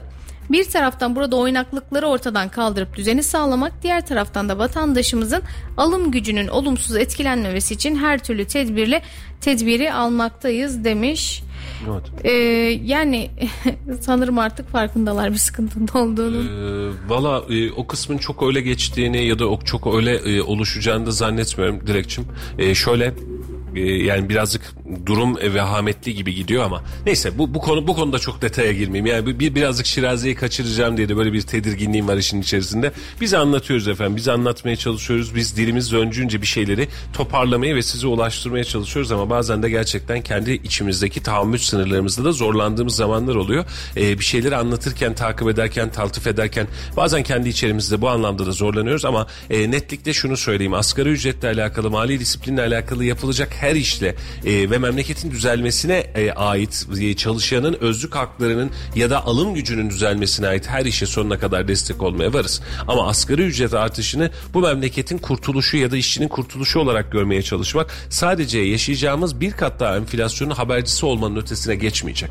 Bakın e, basit bir şey söyleyeceğim Dilekçim. Geçtiğimiz sene Ocak ayının başlangıcında biliyorsun enflasyonlar sonuna doğru açıklanır. Ocak ayının başlangıcında Cumhurbaşkanlığı ofisinden bir tanesi çıktı ve bu e, oradaki yani şu an e, tam hatırlamıyorum title'ını e, oradaki önemli yetkililerden bir tanesi Ocak ayında eksi enflasyon bekliyoruz dedi. Ve Ocak ayından biz bu tarafa eksiği boş ver zirve enflasyon yaşadık. Vakıf olmak, olaya vakıf olmak, olaya hükmetmek böyle bir hadise. Şimdi Ocak ayında siz doğalgaz zammını yaşamışsınız, elektrik zammını yaşamışsınız, piyasaya zam olarak yansıtmışsınız, asgari ücret zammını yaşamışsınız ve diyorsunuz ki Ocak ayında eksi enflasyon bekliyorum. Nasıl? %50 asgari ücreti arttırdığınız yerde nasıl eksi enflasyon bekleyebilirsiniz? Ama biz bunu bekledik bu ülkede. Hem de çok yetkili isimlerce ve bu isim hala görevde biliyor musun? Yani bir yere ayrılmadı hala görevinin başında. Ya zaten sıkıntı tamamıyla burada başlıyor. Biz sanırım e, işin ehli insanları çalıştırmıyoruz ya da işin ehli olan insanlar e, aslında konuşmanın başında da söylediğin gibi biraz da padişahtan çok padişahçılık oynuyorlar. E, evet olur tamam dediğiniz gibi açıklanacak ya da ne bileyim dediğiniz gibi ilerleyecek şeklinde adımlarla konuşmalarla konuşuyorlar. Belki de e, gerçekten öyle düşünülmedi. Evet. Yani bakılabilir. Ee, ama işte e, bizim önümüzdeki ay açıklayacağımız asgari ücret zammında da benzeri bir tablo var. Vatandaşımıza şimdiden hayırlı olsun. Kimse yanlış anlamasın. Zamma karşı değiliz. Zammın oluşmasına da karşı değiliz. Tam tersine vatandaşın alım gücünün yükselmesi konusunda onlarla yüzde bir milyona hemfikiriz. Vatandaş geçinemiyor. Bunu en çok söyleyenlerden bir tanesi biziz. Vatandaş sıkıntı içerisinde. Bunu en çok dile getirenlerden bizi biziz. Ama bunun yöntemi asgari ücreti zam yapmakla geçmeyecek. Şimdiden yeniden söylüyoruz. Asgari ücreti kaç lira yaparsak yapalım bunu piyasada enflasyon olarak yansıyacak.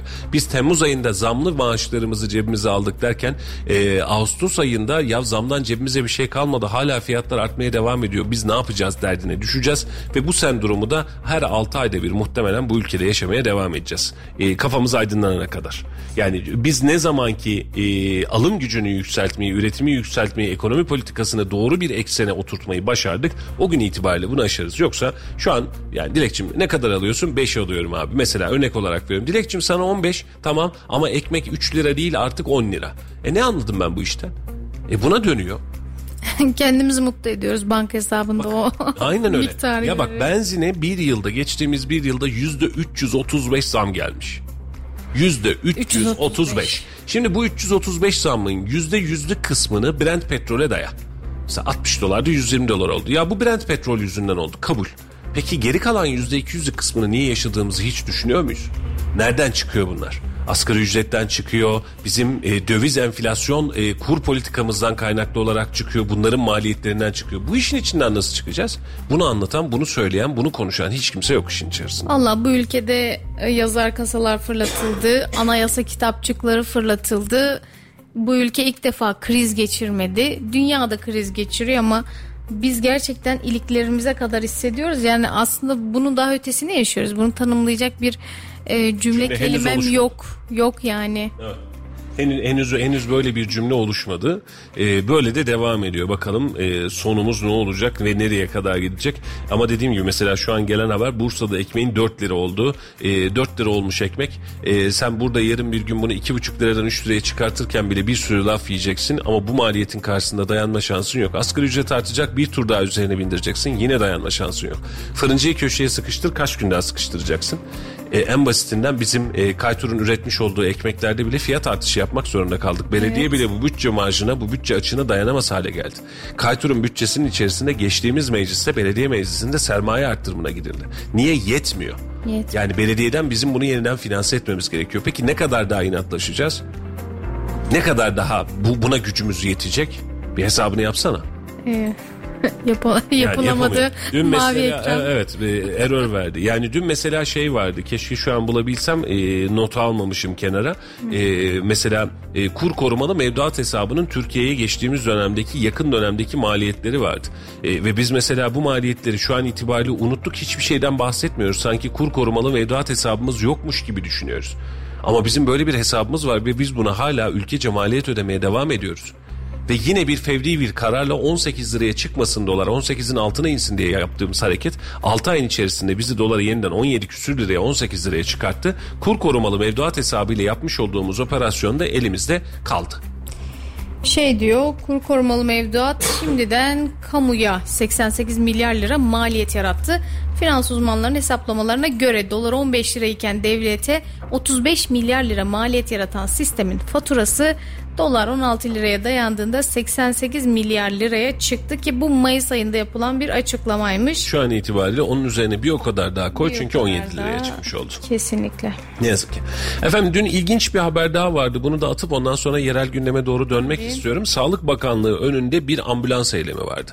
Ee, belki gözünüze çarpmıştır. Belki bazı dinleyicilerimiz izleyicilerimiz bunu seyretmemiş ya da izlememiş olabilirler. 3 hastane kanser hastasını 3 hastane boyunca gezdirdiğini ve e, yerine yerleştiremediğini söyleyen ambulans şoförü oksijen tüplerini açtı ve kendine gerekirse yakacağını söyleyerek Sağlık Bakanı ile görüşmek istediğini söyledi. E, kısa süreli de paniğe sebep oldu. Önce insanlar anlamadı hani bombalı eylem mi terör eylemi mi bir şey mi oluyor filan diye anlamaya çalıştı. Ama bir ambulans şoförünün haklı bir isyanı vardı. Sağlık sistemiyle alakalı e, problemin ortaya çıkartıldığı bir iş vardı. Dün itibariyle de Sağlık Bakanı Koca taşıdığı bir hastanenin e, hastanın hastaneler tarafından kabul edilmediğini söyleyerek kendisiyle görüşmek isteyen ambulans şoförüyle bir araya gelmiş. Hatta bir de fotoğraf paylaşmışlar. Ambulans şoförünün gönlünü almışız ama sistemdeki problemin gönlünü alabildik mi? Bu konuda birazcık daha belki de düşünmek lazım diye gör, görüyorum işi. Zaten çalışanın da o ambulans şoförünün açıklaması da ben kendim için bir şey istemiyorum. Ben hastalar için benim derdim buydu. E, bu nokta artık e, eylemlerle mi yapacağız ya? Aslında sorgulamamız gereken yer burası. Biz bir çözüm arayacakken artık bu hale geldik. Bir şeyleri daha sert yapma, daha sert çıkışma. Çare bulamıyorsan ne yapacaksın Dilek? Çaren kalmıyorsa ne yapacaksın? Ve bunu bir ambulans şoförü yapıyor. Ve o kadar e, bak mesela e, yarın bir gün bunu da terörist ilan edebiliriz. CHP ağzıyla konuşuyor ilan edebiliriz. Bak bunların her birisi olabilir. Ambulans şoförü diyor ki 3 hastane gezdim. Kanserli hasta var arabamda, arabamda ve hiçbir hastane almadı. Dün sağlık çalışanlarının da biliyorsun iş bırakma eylemi vardı. iş Evet. yavaşlatma eylemi vardı. Hepsi beraber üst üste. Şimdi sağlıkta bir problem yokmuş gibi mi bakalım? Hastanelerdeki grevleri konuşamıyoruz bile. Aynen öyle. Yani bu var ve bunun karşılığında da memlekete aşikar olan memleketin karşısına çıkan problemler var. Konuştuğumuz zaman "Hmm, ağzına biber sürelim. Böyle bir dünya yok. Demokrasi, hukuk, adalet, basın, basın özgürlüğü, fikir özgürlüğü bunların hiçbirisini kaldırmıyor. Yani ortada bir problem var ve çözülecek. Çözüldüğü zaman da o elinize kolunuza sağlık diyeceğiz. Şu an dinleyicilerimiz mesela şunu söyledi. Efendim bayrakları niye anlatmıyorsunuz? Mesela dün bayraklarda çok güzel bir e, başarılı bir 30 kilometre uzakta havadan bir hedef imhasını yakaladı. Tamam bu da memleketin güzel haberi. Tabii ki bundan da bahsedelim. Ama şu yaşadığımız problemleri de gözümüzü kapatmak ya da yok saymak anlamına gelmeyecek bunlar. Yani yanlış da anlaşılmasın. Biz bir şeylerin yan, e, yanlısı, yancısı veya e, onların ağzıyla konuşan insanlar değiliz. Ortada sorunlar varken önce sorunları çözmemiz gerekir ki mutluluğu biz iliklerimize kadar hissedelim. Güzel haberleri öyle yaşayalım. Aynen öyle. Şimdi doktorların grev kararıyla alakalı yaptığı grevle alakalı biz sokağa sorular sormuşuz. Hazır konu gelmişken. Hemen bunu da bir e, aradan çıkartalım. Laf Sokak'ta ekibi sağlık çalışanları grevde demiş. E, Kayseri Sağlık Müdürlüğü önünde Türk Tabipler Birliği ve e, Hekimsen üyeleri meslekte yaşadıkları zorlukları ve maaş zammı talebiyle bir günlük işle iş bırakma kararı aldı ve greve gittiler. E, peki vatandaş ne demiş hekimlerin iş bırakma kararına? Bir de vatandaşın gözünden hekimleri dinleyelim. Ardından burada olacağız. Bir yere ayrılmayın efendim. Doktorlardan ve hemşirelerden iş ahlakı istiyorum. Hastane var ama içinde doktor olması lazım. Bir villayken ikincisini mi almaya çalışıyorlar? Dertleri nedir? yetersiz kalıyor. Vardığımızda elimiz boş dönüyoruz hep. Sağlık çalışanları grev yapıyor. Siz bunu doğru buluyor musunuz? Ya sağlık çalışanının ismi ne diyelim onun da haklı olduğu taraf vardır. Muhakkak ki ama tabii şunu da e, göz altında göz önünde bulundurmak gerekiyor. E, sağlık çalışanlarının olsun diğer kurumlarda olsun bazı sendikalar, kurumlar, odalar bu işi istismar ediyorlar. Buna da gelmemeleri lazım sağlık çalışanlarının. Nesini doğru bulacaksın? Pek de doğru bir şey değil yani. Doğru buluyorum. Herkes hakkını savunmalı. Doğru buluyorum. Haklarını ar- arıyorlar. Sağlık çalışanları gerçekten bu pandemi döneminde çok büyük hizmetlerde bulundular. Hakkını arayacak en son insan sağlık çalışanları. Milletin sağlığıyla uğraşsınlar yapacaklarına. Grev yapmak doğru değildir. Bu sağlık çalışanı millet sağlığına mecburen bakmak gerekiyor. Ama bir sıkıntısı varsa grevlen olmaması gerekiyor. Ya doğru buluyorum insanlara ne bileyim. Onlar cu- Cumhurbaşkanımız biraz kızdı onlar da biraz haklı gibime geliyor ya. Bu kriz yani sana değil, bana değil, ötekine değil, hükümetten de değil. Yani hükümetten de değil. Bu kriz yani herkes bir ortamda yani hükümet keşke bana yani ben 4 bin lira Bağkur'dan maaş alıyorum. Ee, istiyorum ki 14 bin lira versin. Ya o da bütçesine göre veriyor. Hükümet de veremiyor bunlara. Yani sağlık çalışanlarına bayağı güzellikler yapıyor da yani bunlar niye grev yapıyor ben onları anlamış değilim yani. Doktorun maaşı güzel. Ek gelirleri var. Döner sermayeden para alıyorlar. Ekstra gelirleri var. Ee, yani bir villayken ikincisini mi almaya çalışıyorlar? Bir Mercedesleri varken ikincisini mi almaya çalışıyorlar? Dertleri nedir? Haklılar. Çok çalışıyorlar. Devlet iyi bakması lazım. Kendi milletimizden biri. Sıra var mesela doktoru tanımıyoruz. Yabancı bir isim. Bekleyin. Öyle bir şeyi karşılaşmak istemiyoruz yani. Bu sene 1003 tane doktor gitmiş. Ve yurt dışından biz doktor almaya çalışıyoruz. Ya bu insanlar ha devlet para harcıyor. Bir öğrencinin yetişmesi. Kolay mı zannediyorsunuz? Devlette diyorsun ki sen ha, gitsinler. Gitsinler olur mu ya? Sen para harcıyorsun. Senin benim herkes vergi veriyor bu ülkede. Yazık günah değil mi? Bu ülke bizim gidecek yerimiz yok bizim. Başka yerler yok yani. Bizi kovsalar, sövseler de, terörist de deseler, PKK'cılar, FETÖ'cü deseler biz buradayız. Bizim ülkemiz. Aslında gidecek onlar aslında. Onlar, gidecek onlar.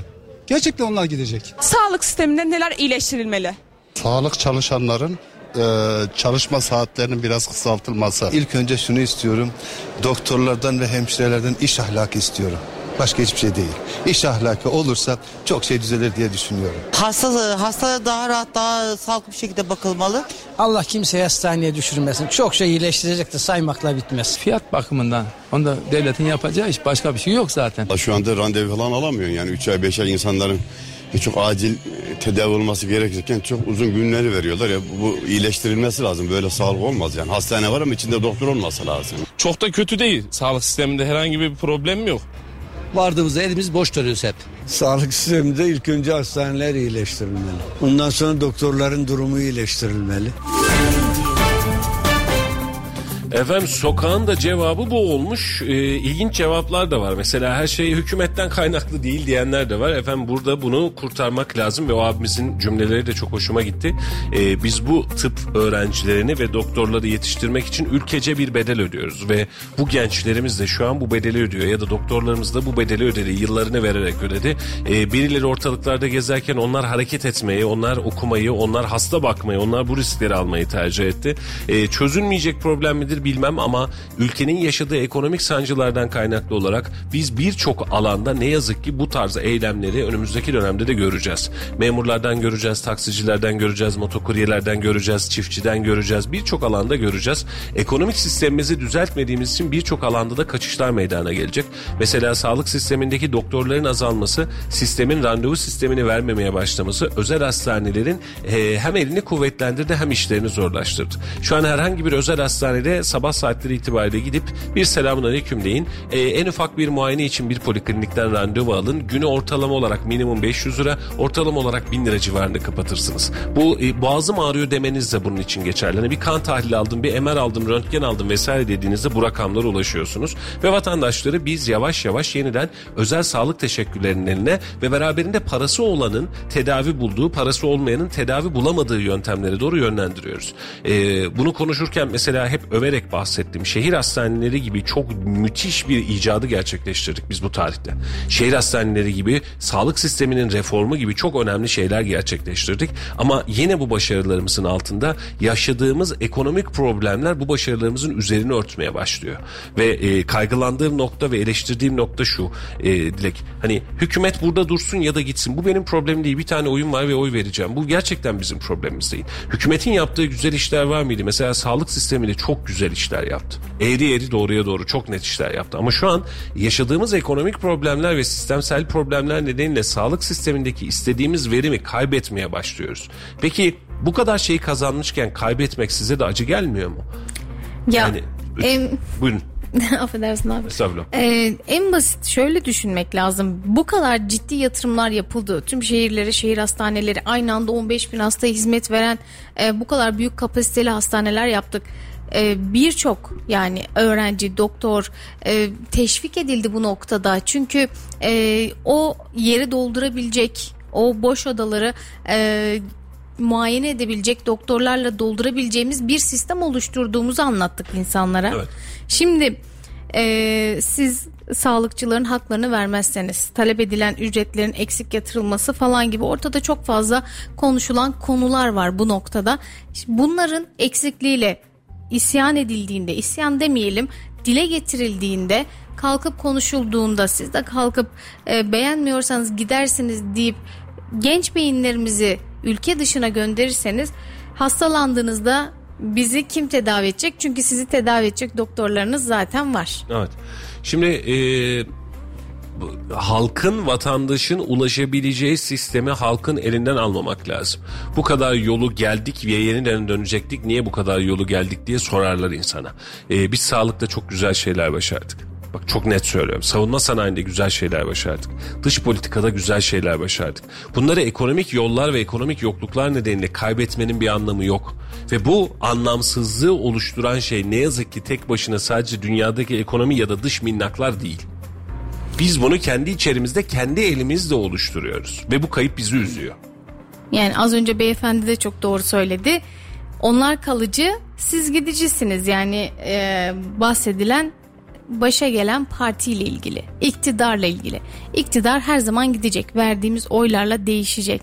Ama bu sağlık sistemi, bu hastaneler, bu doktorlar yıllarca bize hizmet edecek. Evet. Bunun için varlar. E siz bunlara kalkıp gidin derseniz, siz gittiğinizde onların yerini kim dolduracak? Sizin yeriniz zaten doluyor. Çünkü ben zaten oy kullanıyorum gibi.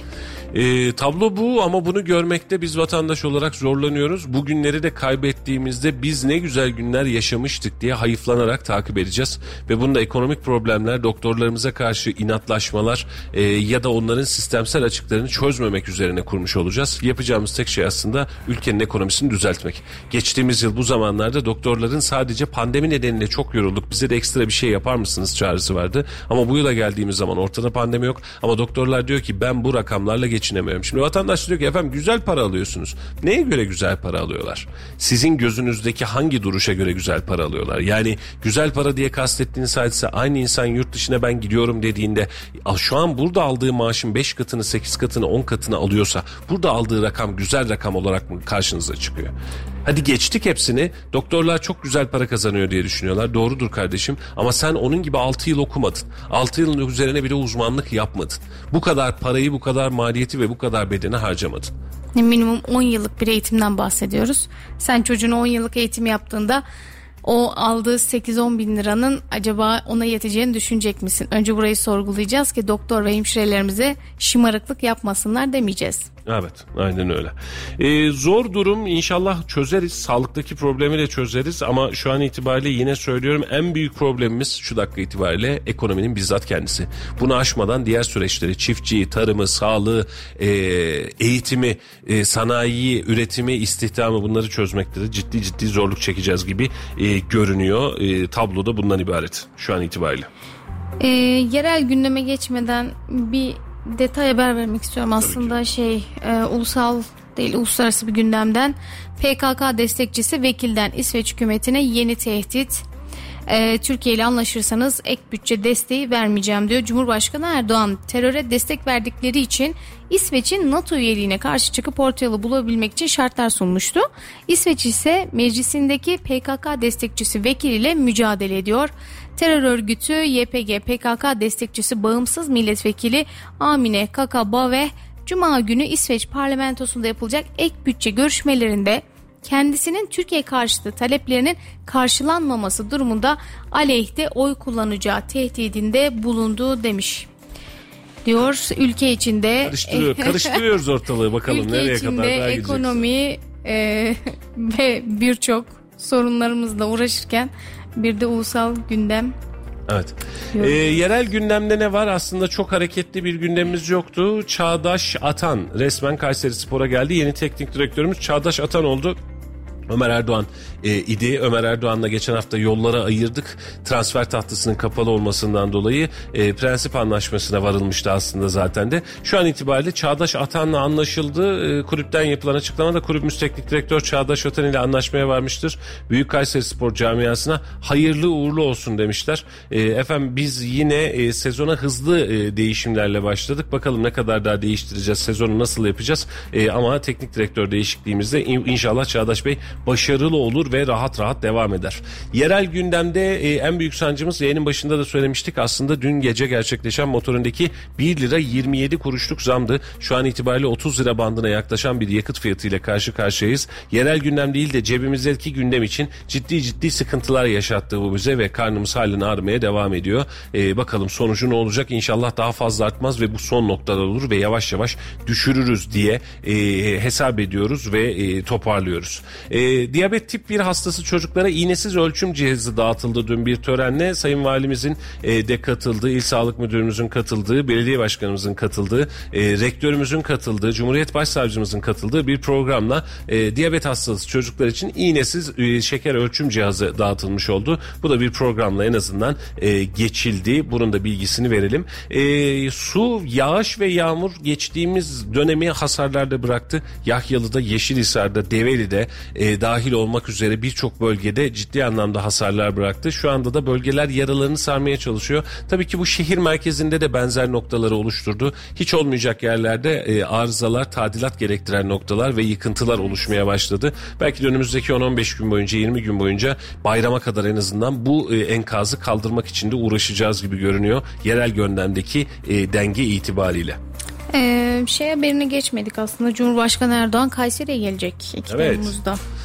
Programın detayları henüz çok fazla belli değil. E, program detayları belli olunca haricen geçeceğiz ama 2 Temmuz'da Cumhurbaşkanı Recep Tayyip Erdoğan'ın Kayseri'de olacağını e, öğrenmiş olduk. E, gelecek bir dizi açılışlar ve e, Açılış top- töreni. Aynen toplu açılış töreni için burada olmuş olacak. E, neler getirecek, hangi müjdeler verecek veya neleri oluşturacak bunu çok fazla bilmemiz mümkün değil şu an itibariyle. Bu, bu anlamda da çok fazla detay verilmedi. E, ama e, önümüzdeki dönemde e, geldiğinde muhtemelen canlı yayınlarla, haberlerle bol miktarda da gündemi meşgul edecek Kayseri gündemini diye tahmin ediyoruz. Yoğun bir gündemimiz olacak o zaman için. Aynen öyle. Sayın Vali Gökmen Çiçek'in bir e, açıklaması vardı. Dilersen onu okuyayım abi. Tabii ki. Vali Çiçek beraber başlattığınız bu proje yarım kalmayacak demiş. Kayseri Valisi Gökmen Çiçek Hacılar ilçesinde öğrencilerin hazırladığı Hacılar Bilim Kent 3 Bilim ve Teknoloji Fuarı'nı gezdi. Öğrenciler tarafından hazırlanan bilimsel çalışmalara hayran kalan Çiçek, fuarın geleneksel hale getirilmesi için söz verdi demiş. Fuarda gördüğü projelerin kendisini çok mutlu ettiğini dile getiren Sayın Çiçek, Değerli öğrencilerim sizleri tebrik ediyorum. Kaymakamımız çok ısrar etti. Sayın Valim öğrencilerimizin ve öğretmenlerimizin emeklerini görmeniz lazım dedi. Ben de geldim iyi ki gelmişim. Gerçekten burada gördüklerimden çok memnun oldum. Kaymakamımızı ve belediye başkanımızı kutluyorum. Burada çok uyumlu bir çalışma var. Hacılar hepinizin bildiği gibi Türkiye'de başarılı hikaye e, yazan bir ilçemiz. Hacılar insanı, başarısı, özgüveni ve cesareti herkes tarafından bilinen bir yer. Demek ki hacılar geleceği emin ellerde şeklinde konuştu diyor. Geçtiğimiz günlerde e, Kazım Yücel yayın konuğumuzu Salih almıştı hatırlıyorsun. Evet. Kazım Bey'in e, bu anlamda bir tespiti vardı valiyle alakalı. Vali Bey de bunun üzerine aslında çıkıyor. E, Vali Bey'e saygı duyuyorum. Çok pozitif bir insan e, ve memleket içinde çok artı pozisyonlar getirecek gibi. Ama siyasetin endamını eline alıp siyasetçiyi övmek veya siyasetteki hiyerarşiyi övmek bence valinin çok fazla tarzı olmamalı. Bu konuda da bir eleştiri sunmam lazım.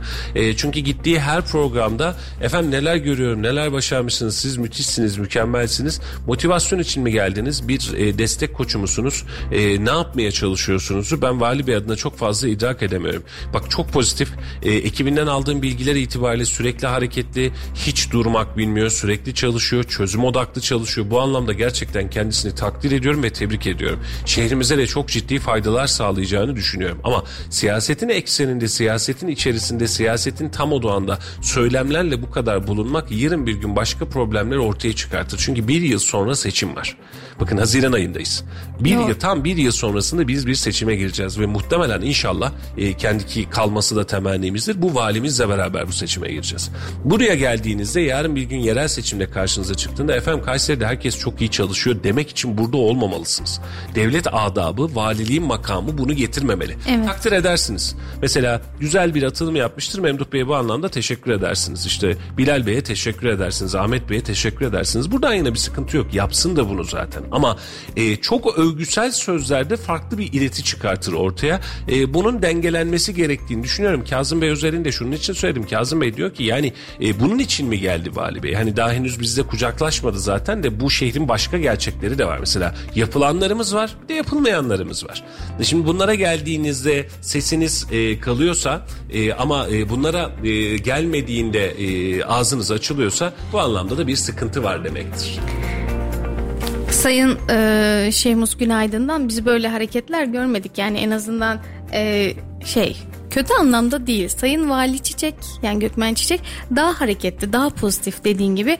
Sayın Günaydın bu noktada çok da girmiyordu bu noktalara. Sanırım bu yüzden alışık değiliz biz. Evet. Ee, Bu kısmı birazcık dikkatli bakmamız gerekecek. Ee, bu kısma birazcık dikkat etmemiz gerekecek. Valimiz özelinde de, e, kamu görevlileri özelinde de bazı şeylerin şirazesini e, dikkatle toparlamamız lazım. Yani tabii ki e, Vali Bey gittiği programlara katılsın, desteklesin, dengelesin, e, belediye çalışmaları hoşuna gitsin, sevsin, takdir etsin. Buna bir itirazımız yok ama bu mihvalde yani bu kıvamda yapılan, burada biz çok güzel bir uyum görüyoruz, neler neler yapmışsınız, buranın geleceği emin ellerde gibi açıklamalar çok siyasi açıklamalar kıvamına girer ve Vali Bey, Emniyet Müdürümüz, kamu müdürlerimiz bu kıvama girmemeli kanaatindeyim. Yani e, evet siyasetle e, şeyi çok fazla ayırt edemedik birbirinden. Yani ne yazık ki böyle bir hepsi iç içe geçiyor. Siyaset de iç içe, kamu da iç içe, bürokrasi de iç içe görünür tablomuz o. Ama bunları birazcık ayırırsak sanki hepimiz için çok daha sağlıklı olacak ve yarın bir gün herhangi bir durumda, herhangi bir ara buluculuk, herhangi bir düzenleme konusunda Vali Bey'e görev düştüğü zaman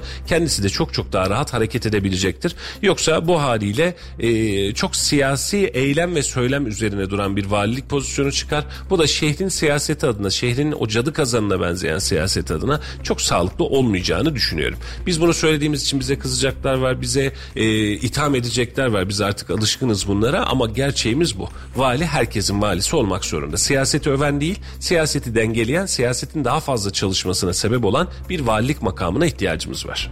Yani görev itibariyle de sayın yani valimizin nezdinde yaptığımız bir konuşma değil bu.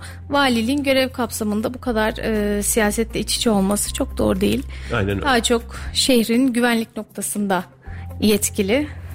Söylemek istediğim şey tam olarak bu aslında. Yani çok ben e, önemli olduğunu ve e, çok fazla e, Kayseri'de birçok algıyı değiştirebileceğini düşünüyorum. Yani Şehmuz Bey de mesela tam bir devlet adamıydı ama kuralcıydı. Daha ağır hareket ederdi. E, daha mıç mıç değildi, daha sakindi. Yani evet e, negatif özellikleri vardı. Mesela daha soğuk bir kişilik olarak, karakter olarak bilinirdi. Yani bunların her birisi vardı. Ben yayında da son yayını bizde yapması kısmet oldu. Kalenin Hmm. içerisinde Ramazan'da yaptık. Orada da söyledim. Yani siz böyle biliniyorsunuz. Yok efendim dedi. Biz aslında böyleyiz falan ama hani biraz da mizaç meselesi var. İnsanın üzerine oturur. Buna çok müdahale edemezsiniz. Bu doğuştan gelen, yaratılıştan gelen bir hadise. Şehmuz Bey böyle bir valiydi. Çok eleştirildi mi? Evet eleştirildi. Çok fazla şikayetlenen oldu mu? Evet oldu ama şehrin valisiydi ve biz o gün itibariyle de valiye karşı duruşlarda hep aynısını söyledik. Ee, valilik devletin temsiliyet makamı, saygı duymak ve bu pozisyonu yok etmemek lazım. Şimdiki valimiz için de aynısını söylüyorum. Hani çok pozitifsiniz, çok aksiyonersiniz, müthiş güzel işler yapıyorsunuz. Sürekli her yerde sizi görüyoruz. Bu enerjinizden dolayı sizi müthiş derecede takdir ediyoruz, tebrik ediyoruz. Ellerinize kollarınıza sağlık ama Şimdi ama kısmı şu. Siyaseti, siyasetçiyi, yerel siyasetçiyi bu kadar övmeye devam edersiniz. Burada da ne oluyor acaba dedirtirsiniz. Yarın bir gün karşınıza çıkan muhalefetle de e, bu anlamda gerginlikler yaşarsınız. Bunu yaşamak istemiyorsanız e, bu övme işini, bu e, çok köpürtme işinden birazcık vazgeçmek lazım. E, vatandaş seçimini zaten yapacaktır. Vatandaş hizmeti gör görecektir. Ee, sizin yapacağınız aksiyonların ne olacağını, nereye kadar yapacağınızı vatandaş merak ediyor. Bunun için eyleme dönüştürmek lazım. Kesinlikle katılıyorum abi. Yani sonuçta valisiniz ve geldiğiniz yerde belediye başkanları ya da mevcut iktidarın parti e, liderleri dahil bunları övmek veya bunları sürekli destekleyici sözler söylemek yerine burada diğer partilerin, muhaliflerin de olduğu, onlarla da kucaklaşılması gerektiği, her iki tarafın düşünceleri, beklentileri, yapmak istediklerinin konuşulup buna ön ayak olunması gerektiğinin de farkında olunmasını düşünüyorum. Evet haklısınız. Şimdi dün ufak bir detay vardı. Ee, onu da en azından e, dün çünkü sabah eleştirmiştik Hı hı. bunu. Cumhurbaşkanı Recep Tayyip Erdoğan Türkiye isminin kullanılması, Türkiye değil Türkiye isminin kullanılması ile alakalı bir çağrı başlatmış ve e, Birleşmiş Milletler ve Avrupa Birliği nezdinde de kendi ismimizi deklare etmiştik. Bu pozitif bir haberdi. E, dün sadece şunu eleştirmiştim. Turkish Airlines yazmayacağız, Türkiye Hava Yolları yazacak denmişti. Ben de dün yayında da söylemiştim. Efendim bunun asıl ismi aslında Türk Hava Yolları. Hani bildiğimiz ismi bu. Niye Türk Hava Yolları yazmıyor? Yazmıyoruz da Türkiye Hava Yolları yazıyoruz? Niye şirketin ismini de eriltiyoruz diye. Dün zannedersem sehven oluşan bir açıklama ki dünkü yaptığı açıklamada Milli Hava Yolumuzun uluslararası uçuşlarını Turkish Airlines değil Türk Hava Yolları ismiyle yapacaktır diye bir teyit geçti. Yani onu yanlış söyledim demedi Tayyip Bey ama doğrusunu bir kez daha ikrar etmiş oldu. İsterseniz yanlışlıkla sehven söylenmiş bakın. isterseniz bir yanlış düşünceydi vazgeçilmiş bakın ama bu anlamda e, ülkenin marka itibarı ve markanın gelişimi itibariyle itibariyle topyekun bir değişim değil orijinaline dönme kıvamına geldiği için başarılı olduğunu söylüyorum. Bu anlamda da e, yanlış karardan dönüldüyse de sehven de yapıldıysa da teşekkür etmek lazım. Yani bunu da en azından yani dün eleş lazım. yani dün eleştirmiştik. E, tablo buna dönüyorsa da tamam doğruya doğru yani tamam güzel iş yapmışsınız da diyebilmek lazım. E, biraz önce söylediğim gibi işte bayrakların da mesela Karadeniz Sinop açıklarında yapmış olduğu 30 kilometre uzaklıktaki bir atış var. E, biz mesela e, özellikle söylüyorum bunu. E, özellikle bayraklar üzerinde ve hava savunma sanayimiz ve savunma sanayimiz üzerinde yapılacağın yapılan çok güzel işlerden bir tanesi ve gurur duyuyoruz her defasında. Keşke her işimiz bayraklar kadar nitelikli ve nicelikli olsa ve keyif alsak. E, ama şunu da söylemek lazım. E, askeri bir kanadı oluşturmak ya da askeri bir başarıyı oluşturmak, savunma sanayini oluşturmak da tek taşlı olmuyor. Yani bunu çoğaltabilmeli, farklı aktörlerin işin içerisine girmesi ve sadece İHA SİHA meselesinde değil birçok farklı alanda nitelik oluşturmasında desteklememiz lazım. Hem yerel ölçekte hem ulusal ölçekte. Bu anlamda güzel işler yaptığımızı düşünüyoruz. Yapılan işleri de takdir de ediyoruz. Takdir ettiğimizde altını çize çize belirtiyorum. E, çünkü sonra vatandaş diyor ki abi hep eleştiriyorsunuz. Ya güzel bir şey bulursak da affetmiyoruz. Yapışıyoruz. Yani hiç e, mal bulmuş mağribi gibi e, yapışıyoruz. İyi ki böyle var diyoruz. Böyle de yapmamız da gerekiyor zaten. İyiye iyi, kötü, kötüye kötü demeyi de kendimize şiar edinmemiz lazım.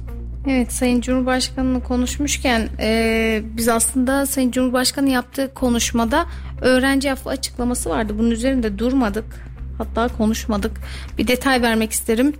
Cumhurbaşkanı Erdoğan lisans ve yüksek lisans dahil olmak üzere öğrenci affı teklifinin önümüzdeki günlerde meclise sunulacağını bildirdi. Sayın Cumhurbaşkanımız partisinin Türkiye Büyük Millet Meclisi grup toplantısında yaptığı açıklamalarda gençler için sevindirici bir haber verdi. Erdoğan bir süredir üzerinde çalıştıkları ve kamuoyunda öğrenci affı olarak bilinen teklifi önümüzdeki günlerde meclise sunacaklarını duyurdu. Bu teklif ile lisans, yüksek lisans, doktora seviyesindeki öğrencilerden eğitimlerini bırakmak mecburiyetinde kalanlara belirli koşullarda okullarına dönüş yolunu açtıklarını belirtmiş. Yüksek öğrenimlerini tamamlamak isteyen gençlerimize yeni bir fırsat tanıyacak teklifin şimdiden tüm öğrencilerimize ve ülkemize hayırlı olmasını diliyorum açıklamasında da bulunmuş. Şimdi daha büyük coşku yapacak bir e, açıklama söyleyeyim mi sana? Evet lütfen. Mesela deseydi ki devlet e, sizin kredi borçlarınızı sildik uzattık ya da faizini sildik demiş olsaydı herhalde çok çok daha büyük coşku yaratırdı. Şimdi arkadaşlar geçtiğimiz ay itibariyle bunun eleştirisini yapıyorlar.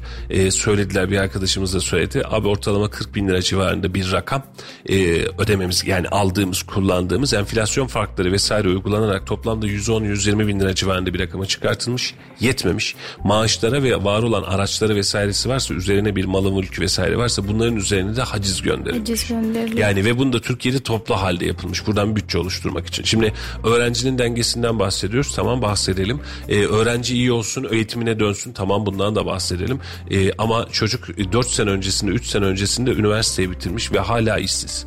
Hani eskaza babasından kalma, annesinden şuradan buradan kalma bir arabayı da üzerine aldıysa yandı gülüm keten elva. Hadi geçtik. 5 bin lira bugün itibariyle maaş bulmuş. Maaşla işe başlamış. Sen buna diyorsun ki bunu öde yoksa haciz ederim seni.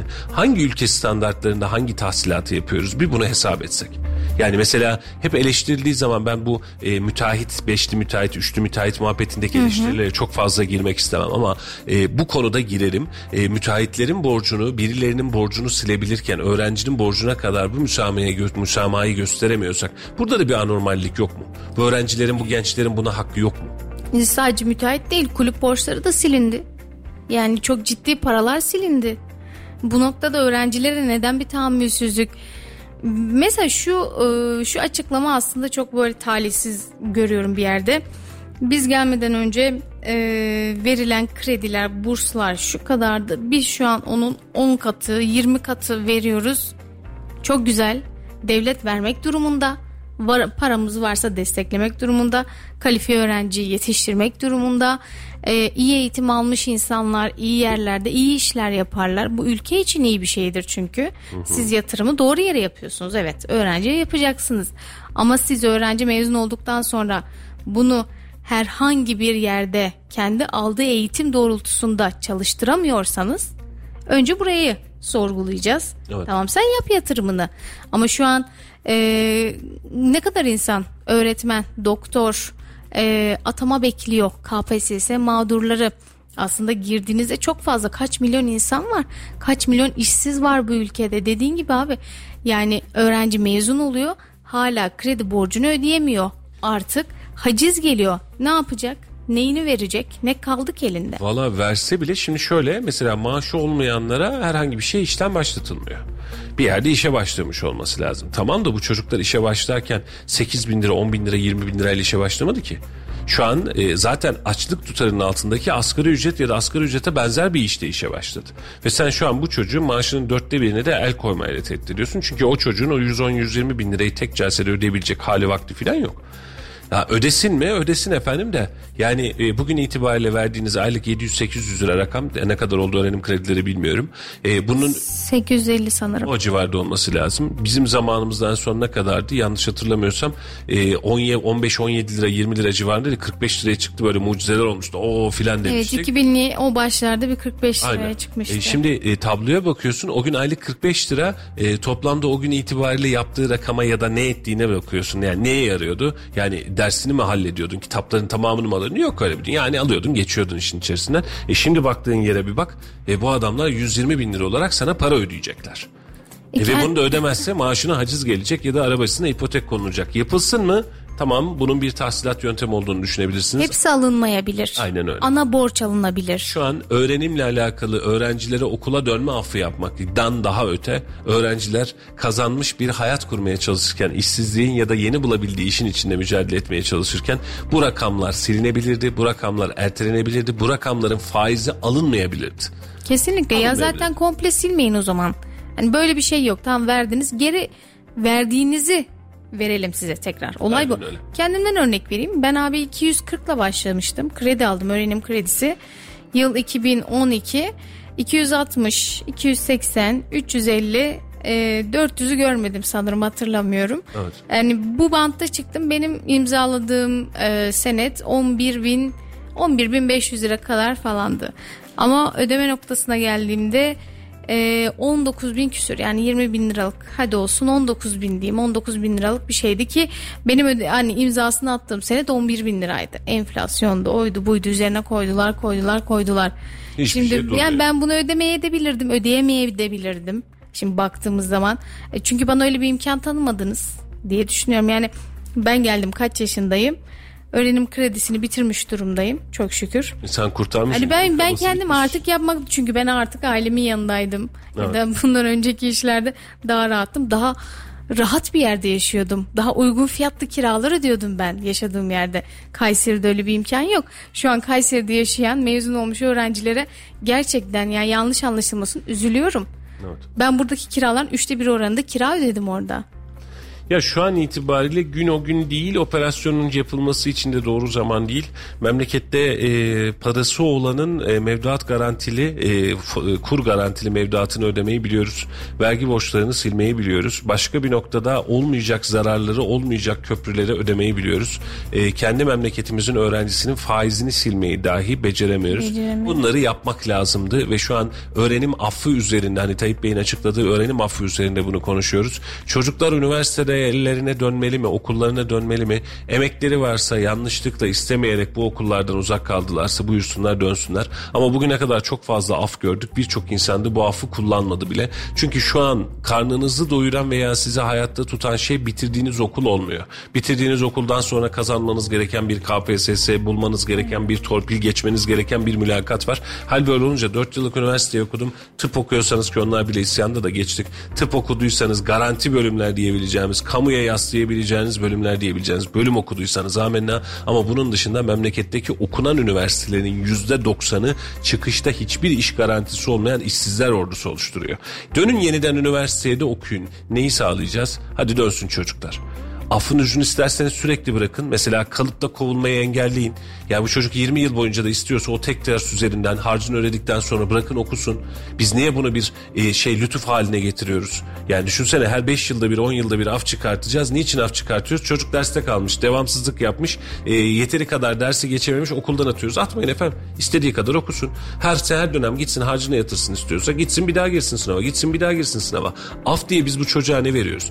Geçtik bunu, affettik, geçtik, affetmeye de geçtik. Sana diploma veriyoruz kardeşim. Sen hiç gelme, sana diploman da elinde hatta dedik. Bu çocuk ne yapacak çıktığı yerde? Hangi işten, hangi iş gücünden bahsediyoruz? İşsizlik var demiyorum. Bakın altını çiziyorum. Memlekette işsizlik yok. Nitelikli işsizlik var. İşsizlik yok yoksa. Vasıfsız işçi arıyorum diyen tonlarca yer var. Gidip herkes her çocuk her yerde çalışabilir. Ama sen çocuğu 4 yıl boyunca şehir dışında okutacaksın. Cebine harçlığını göndereceksin. Her işini halledeceksin. Çocuk üniversiteden mezun olacak. Babacım gelir misin kep atıyorum diyecek. Gideceksin kep töreninde buluşacaksın. Sonra diyeceksin ki abim, oğlum ne oldu? Babacım 4250 liraya işe başladım diyecek. Tablo bu. Ülkenin tablosu bu. 4250 lirayı beğenmemek mi? Ya 4250 alacaksa ben aylık zaten verdim bu çocuğa 4250 lira okula gönderirken. 4 seneyi 5 seneyi bedavadan yaşamış demiyor mu bu vatandaş? Diyor. Önce bunu çözmek lazım. Ondan sonraki kısım daha rahat çözülebilir. Ee, efendim e, yayınımızın da artık sonuna sonuna geldik. Bizim bugün bir basın toplantımız var arkadaşlarımızla da oraya geçeceğiz izninizle yayından sonra. Ee, OSB'de e, artık seçim heyecanı başladı. Ayın 24'ünde gerçekleşecek bir seçim var. E, seçim öncesinde de adaylar açıklamalarını yapacaklar. E, bugün Mehmet Bey bir açıklama yapacakmış. Bir basın toplantısı düzenleyecekmiş. E, davet etmişler. Oraya da icabet edeceğiz yayından sonra. E, ve bunun da detaylarını belki de yarın e, konuşacağız Dilekçim. Ne olmuş ne bitmiş yayınımızla beraber de konuşmuş olacağız ama bugün artık izninizle veda edelim. E, son sözler alalım Dilekçim. Son vedayı genelde ben Tabii. yaparım. Veda edelim ve Ben kapatalım izninizle tabii ki. Efendim eee, Kayseri'den, Türkiye'den ve dünya gündeminde yer alan haberleri konuştuk. Sizlere aktarmaya dilimizin döndüğünce bunları eee, sizlere ulaştırdık. Sürçülisan ettiysek affola. Kendi nezdimde söylüyorum. Benim Mustafa abiyle ilk yayınımdı. Kusura bakmayın Mustafa abinin temposuna yetişmek biraz zor olacak. Kendisi yılların radyocusu. Yok yok hi- hiç öyle deme iyi gidiyoruz problem değil. Yavaş yavaş hani e, bugün itibariyle şimdi arkadaşlardan da gelmiş E, diyor ki abi alışmıştık Melih'e diyor. Evet alıştık Melih'e biz Melih'i de seviyorduk. Keşke gitmeseydi ama e, bizim yayınlarımız ve akışlarımız devam edecek. Bir e, 3-5 gün içerisinde biz Dilek'e de alışacağız Dilek de bize alışacak. E, bugün ilk yayınımız tabii ki olabilecek her şeye karşı da hazırlıklıydık. Yani ne çıkıyorsa baktığımızda yapacak bir şey yok. Bizlere eşlik ettiğiniz için çok teşekkür ederiz. Bizleri dinlediğiniz için, bizleri arabalarınızda, ofislerinizde, evlerinizde ağırladığınız için çok teşekkür ederiz. Efendim bugünlük bizden bu kadar. Ee, bir perşembe günüyle, günüyle karşınızdaydık. Bir sonraki gün yani yarın saat 7 ile 9 arasında tekrar görüşünceye dek. Hoşçakalın. Efendim güzel bir vedaydı. Biz de veda edelim. Bugün birazcık erken çıkıyoruz. Yarın yeniden aynı saatlerde burada olacağız. Şehrin tek haber radyosunda 91.8 Radyo Radar'daydınız. Mustafa Bayram ve Dilek Bilgin'in sunumuyla e, güzel bir iki saati geride bırakmaya çalıştık. Alışacağız. Önümüzdeki haftaya daha e, böyle heyecanlı ve verimli geçeceğimiz günler olacak inşallah. Ama güzel haberler olsun. Biz alışma kısmını zaten her halükarda hallederiz. E, yeni yayınlarda ve yarın itibariyle görüşmek üzere. Kendinize iyi bakın efendim. Hoşçakalın. Şimdi reklamlar. İddia ediyoruz yok böyle fiyat. Orijinal lisanslı beslenme çantası sadece 49 lira 90 kuruş. Meyso Atlet AVM Vizyon Kırtasiye'de. Stillers, Stillers. Süpürgem Stillers, meyve sıkacağım Stillers, semaverim Stillers, kıyma makinem Stillers.